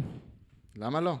אה, אבל השמות שבולטים שם זה ח"כ לשעבר עומר בר-לב, ורם שפע. רם שפע. ח"כ לשעבר, נחמן שי ח"כ לשעבר. עכשיו יש את ו- אה, יש וכוכבת את הילדים. כוכבת הילדים החדשה כוכבת שהצטרפה. הילדים אפרת רייטן, אה, יש את אה, אנשים שרצים הרבה. שאגב, אה, יש לו. סיכוי אה, גבוה להיכנס בהתחשב בעובדה יש ש... עיתונאי חדש שהצטרף, חיים הר זהב. כן, אייבי בנימין. לא, איך אני אוהב את.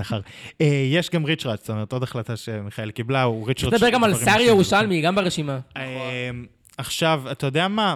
אם אנחנו... אני רוצה להגיד לכם שנייה משהו.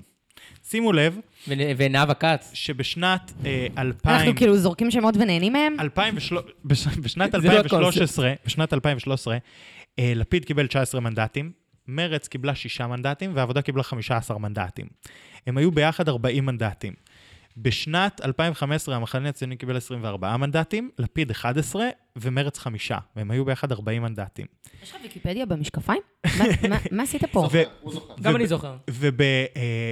ובבחירות האחרונות כחול לבן קיבלה 34 מנדטים, ועבודה גשר מרץ אה, שבעה, שבע- או שבעה, 30 ו- ש- 33 כן. ושבעה. זאת אומרת שאנחנו רואים פה לאורך המון שנים שהגוש הזה מביא 40 מנדטים. ולכן, אם יאיר לפיד, לדעתי, בגלל זה, זאת הסיבה שאני חושב שהוא יגיע לכיוון 25 מנדטים, אני הרגע אמרתי 7-8, אבל הדבר הזה יכול גם להגיע ל- לעשרה ויותר, כי זה, מעניין מאוד. זה מה שקורה בגוש. בטח אם שלח וחולדאי נכנסים שם ולא מתבזבזים קולות. אגב, אתה חושב שיהיה איחוד גם עם יעלון, או אה, שהעבודה אבל לא אל מתאימה תשכח שלתוך ליעלון? לא יהיה ה-40-45 האלה יש גם את בני גנץ, זה אותם אנשים. נכון, אז לא אמרתי שזה יגיע עוד פעם ל-40, אבל תחשוב, רק מספיק שנגיד לפיד מביא 24 וזה מביא 10, ואתה יודע, זה באזור המספרים. עכשיו, מי שעלולה להפסיד ולקטון מהתשומת לב הזאת למפלגת העבודה וההתחדשות שלה והפריימריז שלה, אה, זה מרץ, שכנראה... שלושה מנדטים, אם כן, היא תקטן בדיוק. מזה, היא לא... היא לא. תעבור את אחוז החסימה, פשוט, היא לא תתקיים. זהו, מרץ, מ- אני... מרץ... מרץ ת- כנראה תרוץ לבד. אבל היא על לדעתי. 5-6 בסקרים. מפלגה רזה מאוד, כי היא לא אוכלת בשר. חזק מאוד.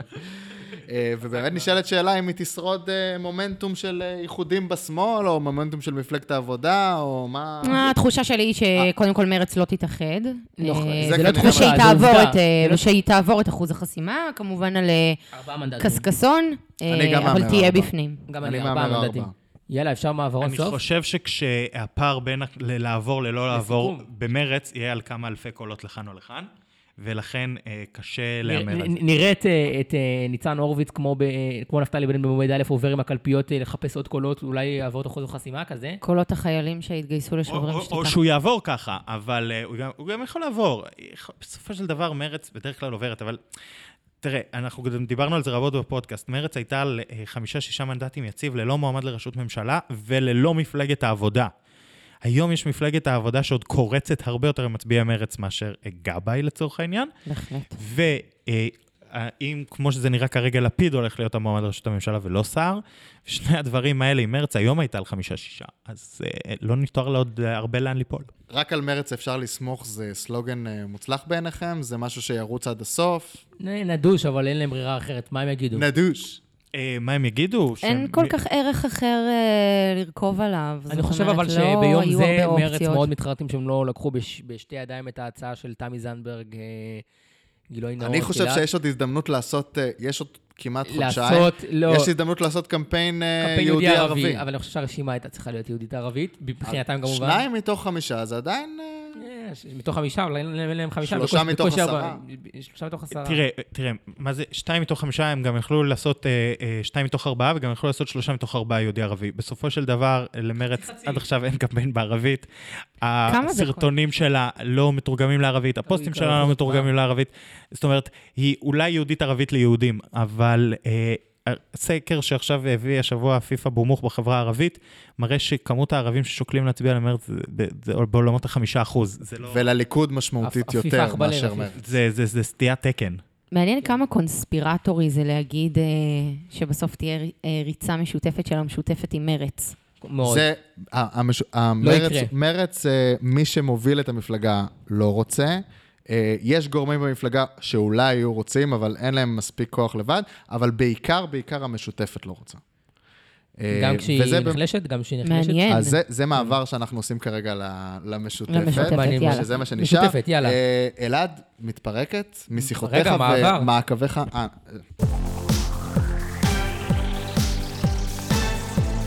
הרשימה המשותפת. עכשיו, זה הפינה. אה, משיחותיך ומעקביך אחרי דיווחיו של אה, ידיד הפודקאסט מוחמד מג'אדלה, אלעד, מה ייסגר? מה אה, במשותפת? מוח- מוחמד מג'אדלה בעצם דיווח על ההתפרקות של מנסור עבאס, כן? כן. אז אני חושב שהרשימה המשותפת לא תמשיך יותר להתפרק. שלושה מול אחד.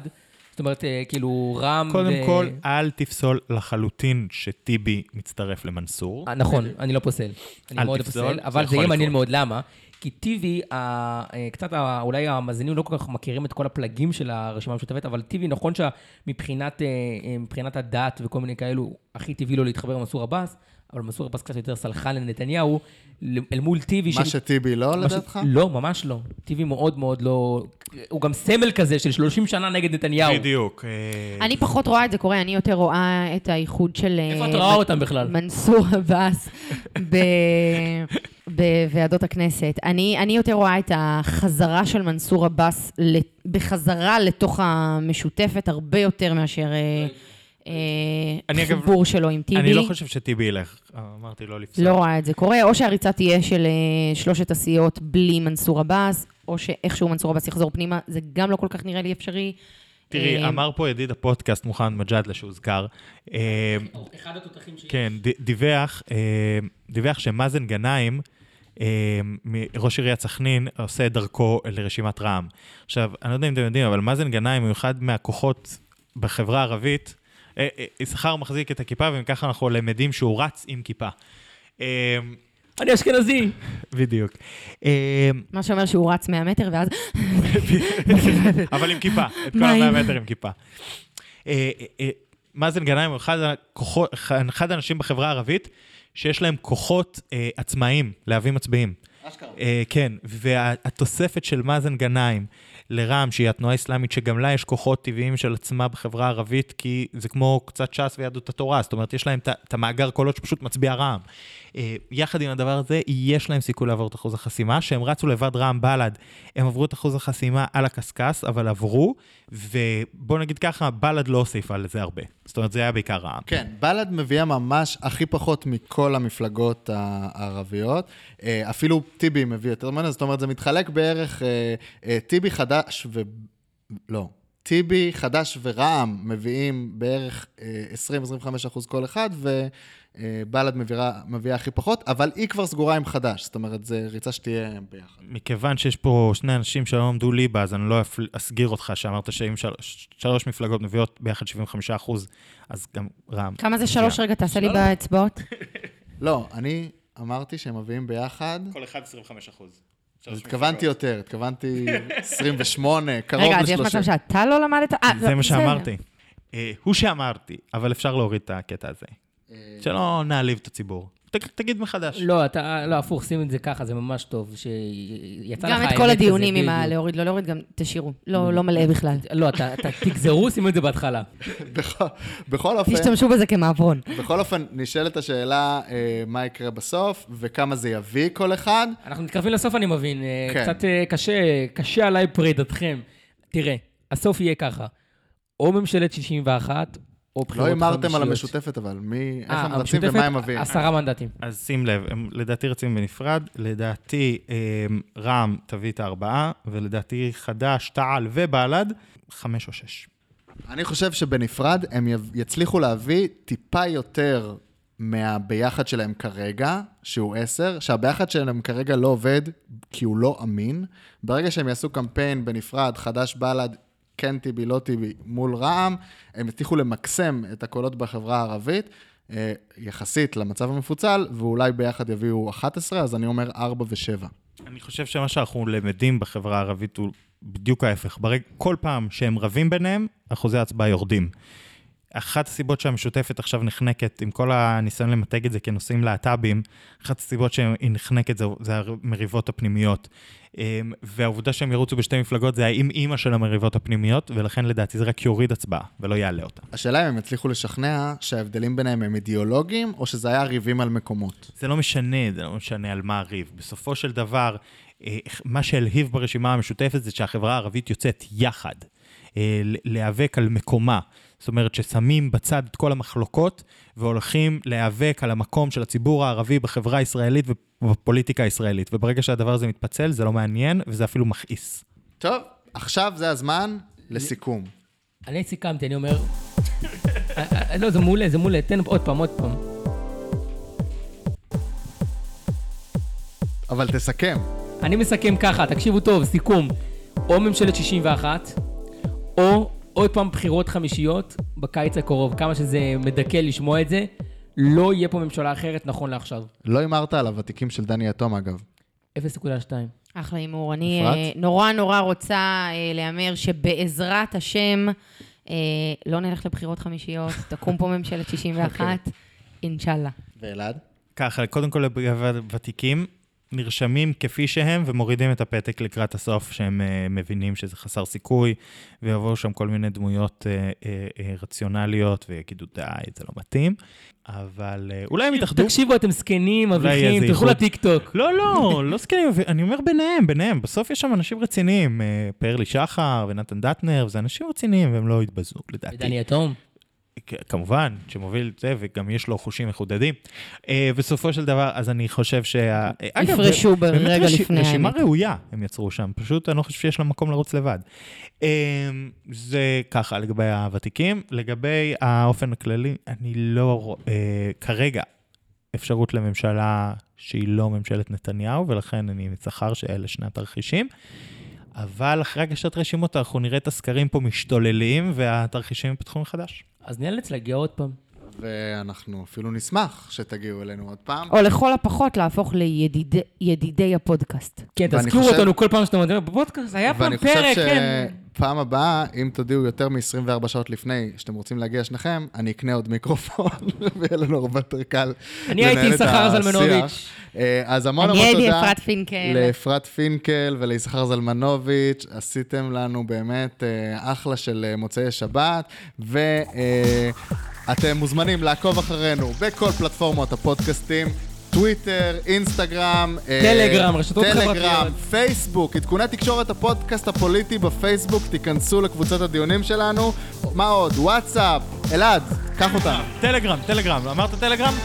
אה, בטלגרם זה הקמפיינים 2021, תרשמו. שם לא טוב, נתקן אותו בהזדמנות. תרשמו עכשיו, לרשום מהר לפני שתפספסו. לפני שאני אשנה את השם ואני אגיד, זה שם לא טוב, נחליף. זה השם בינתיים. תודה אה, רבה לכם. שבוע טוב. שבוע טוב ולילה טוב. לילה טוב.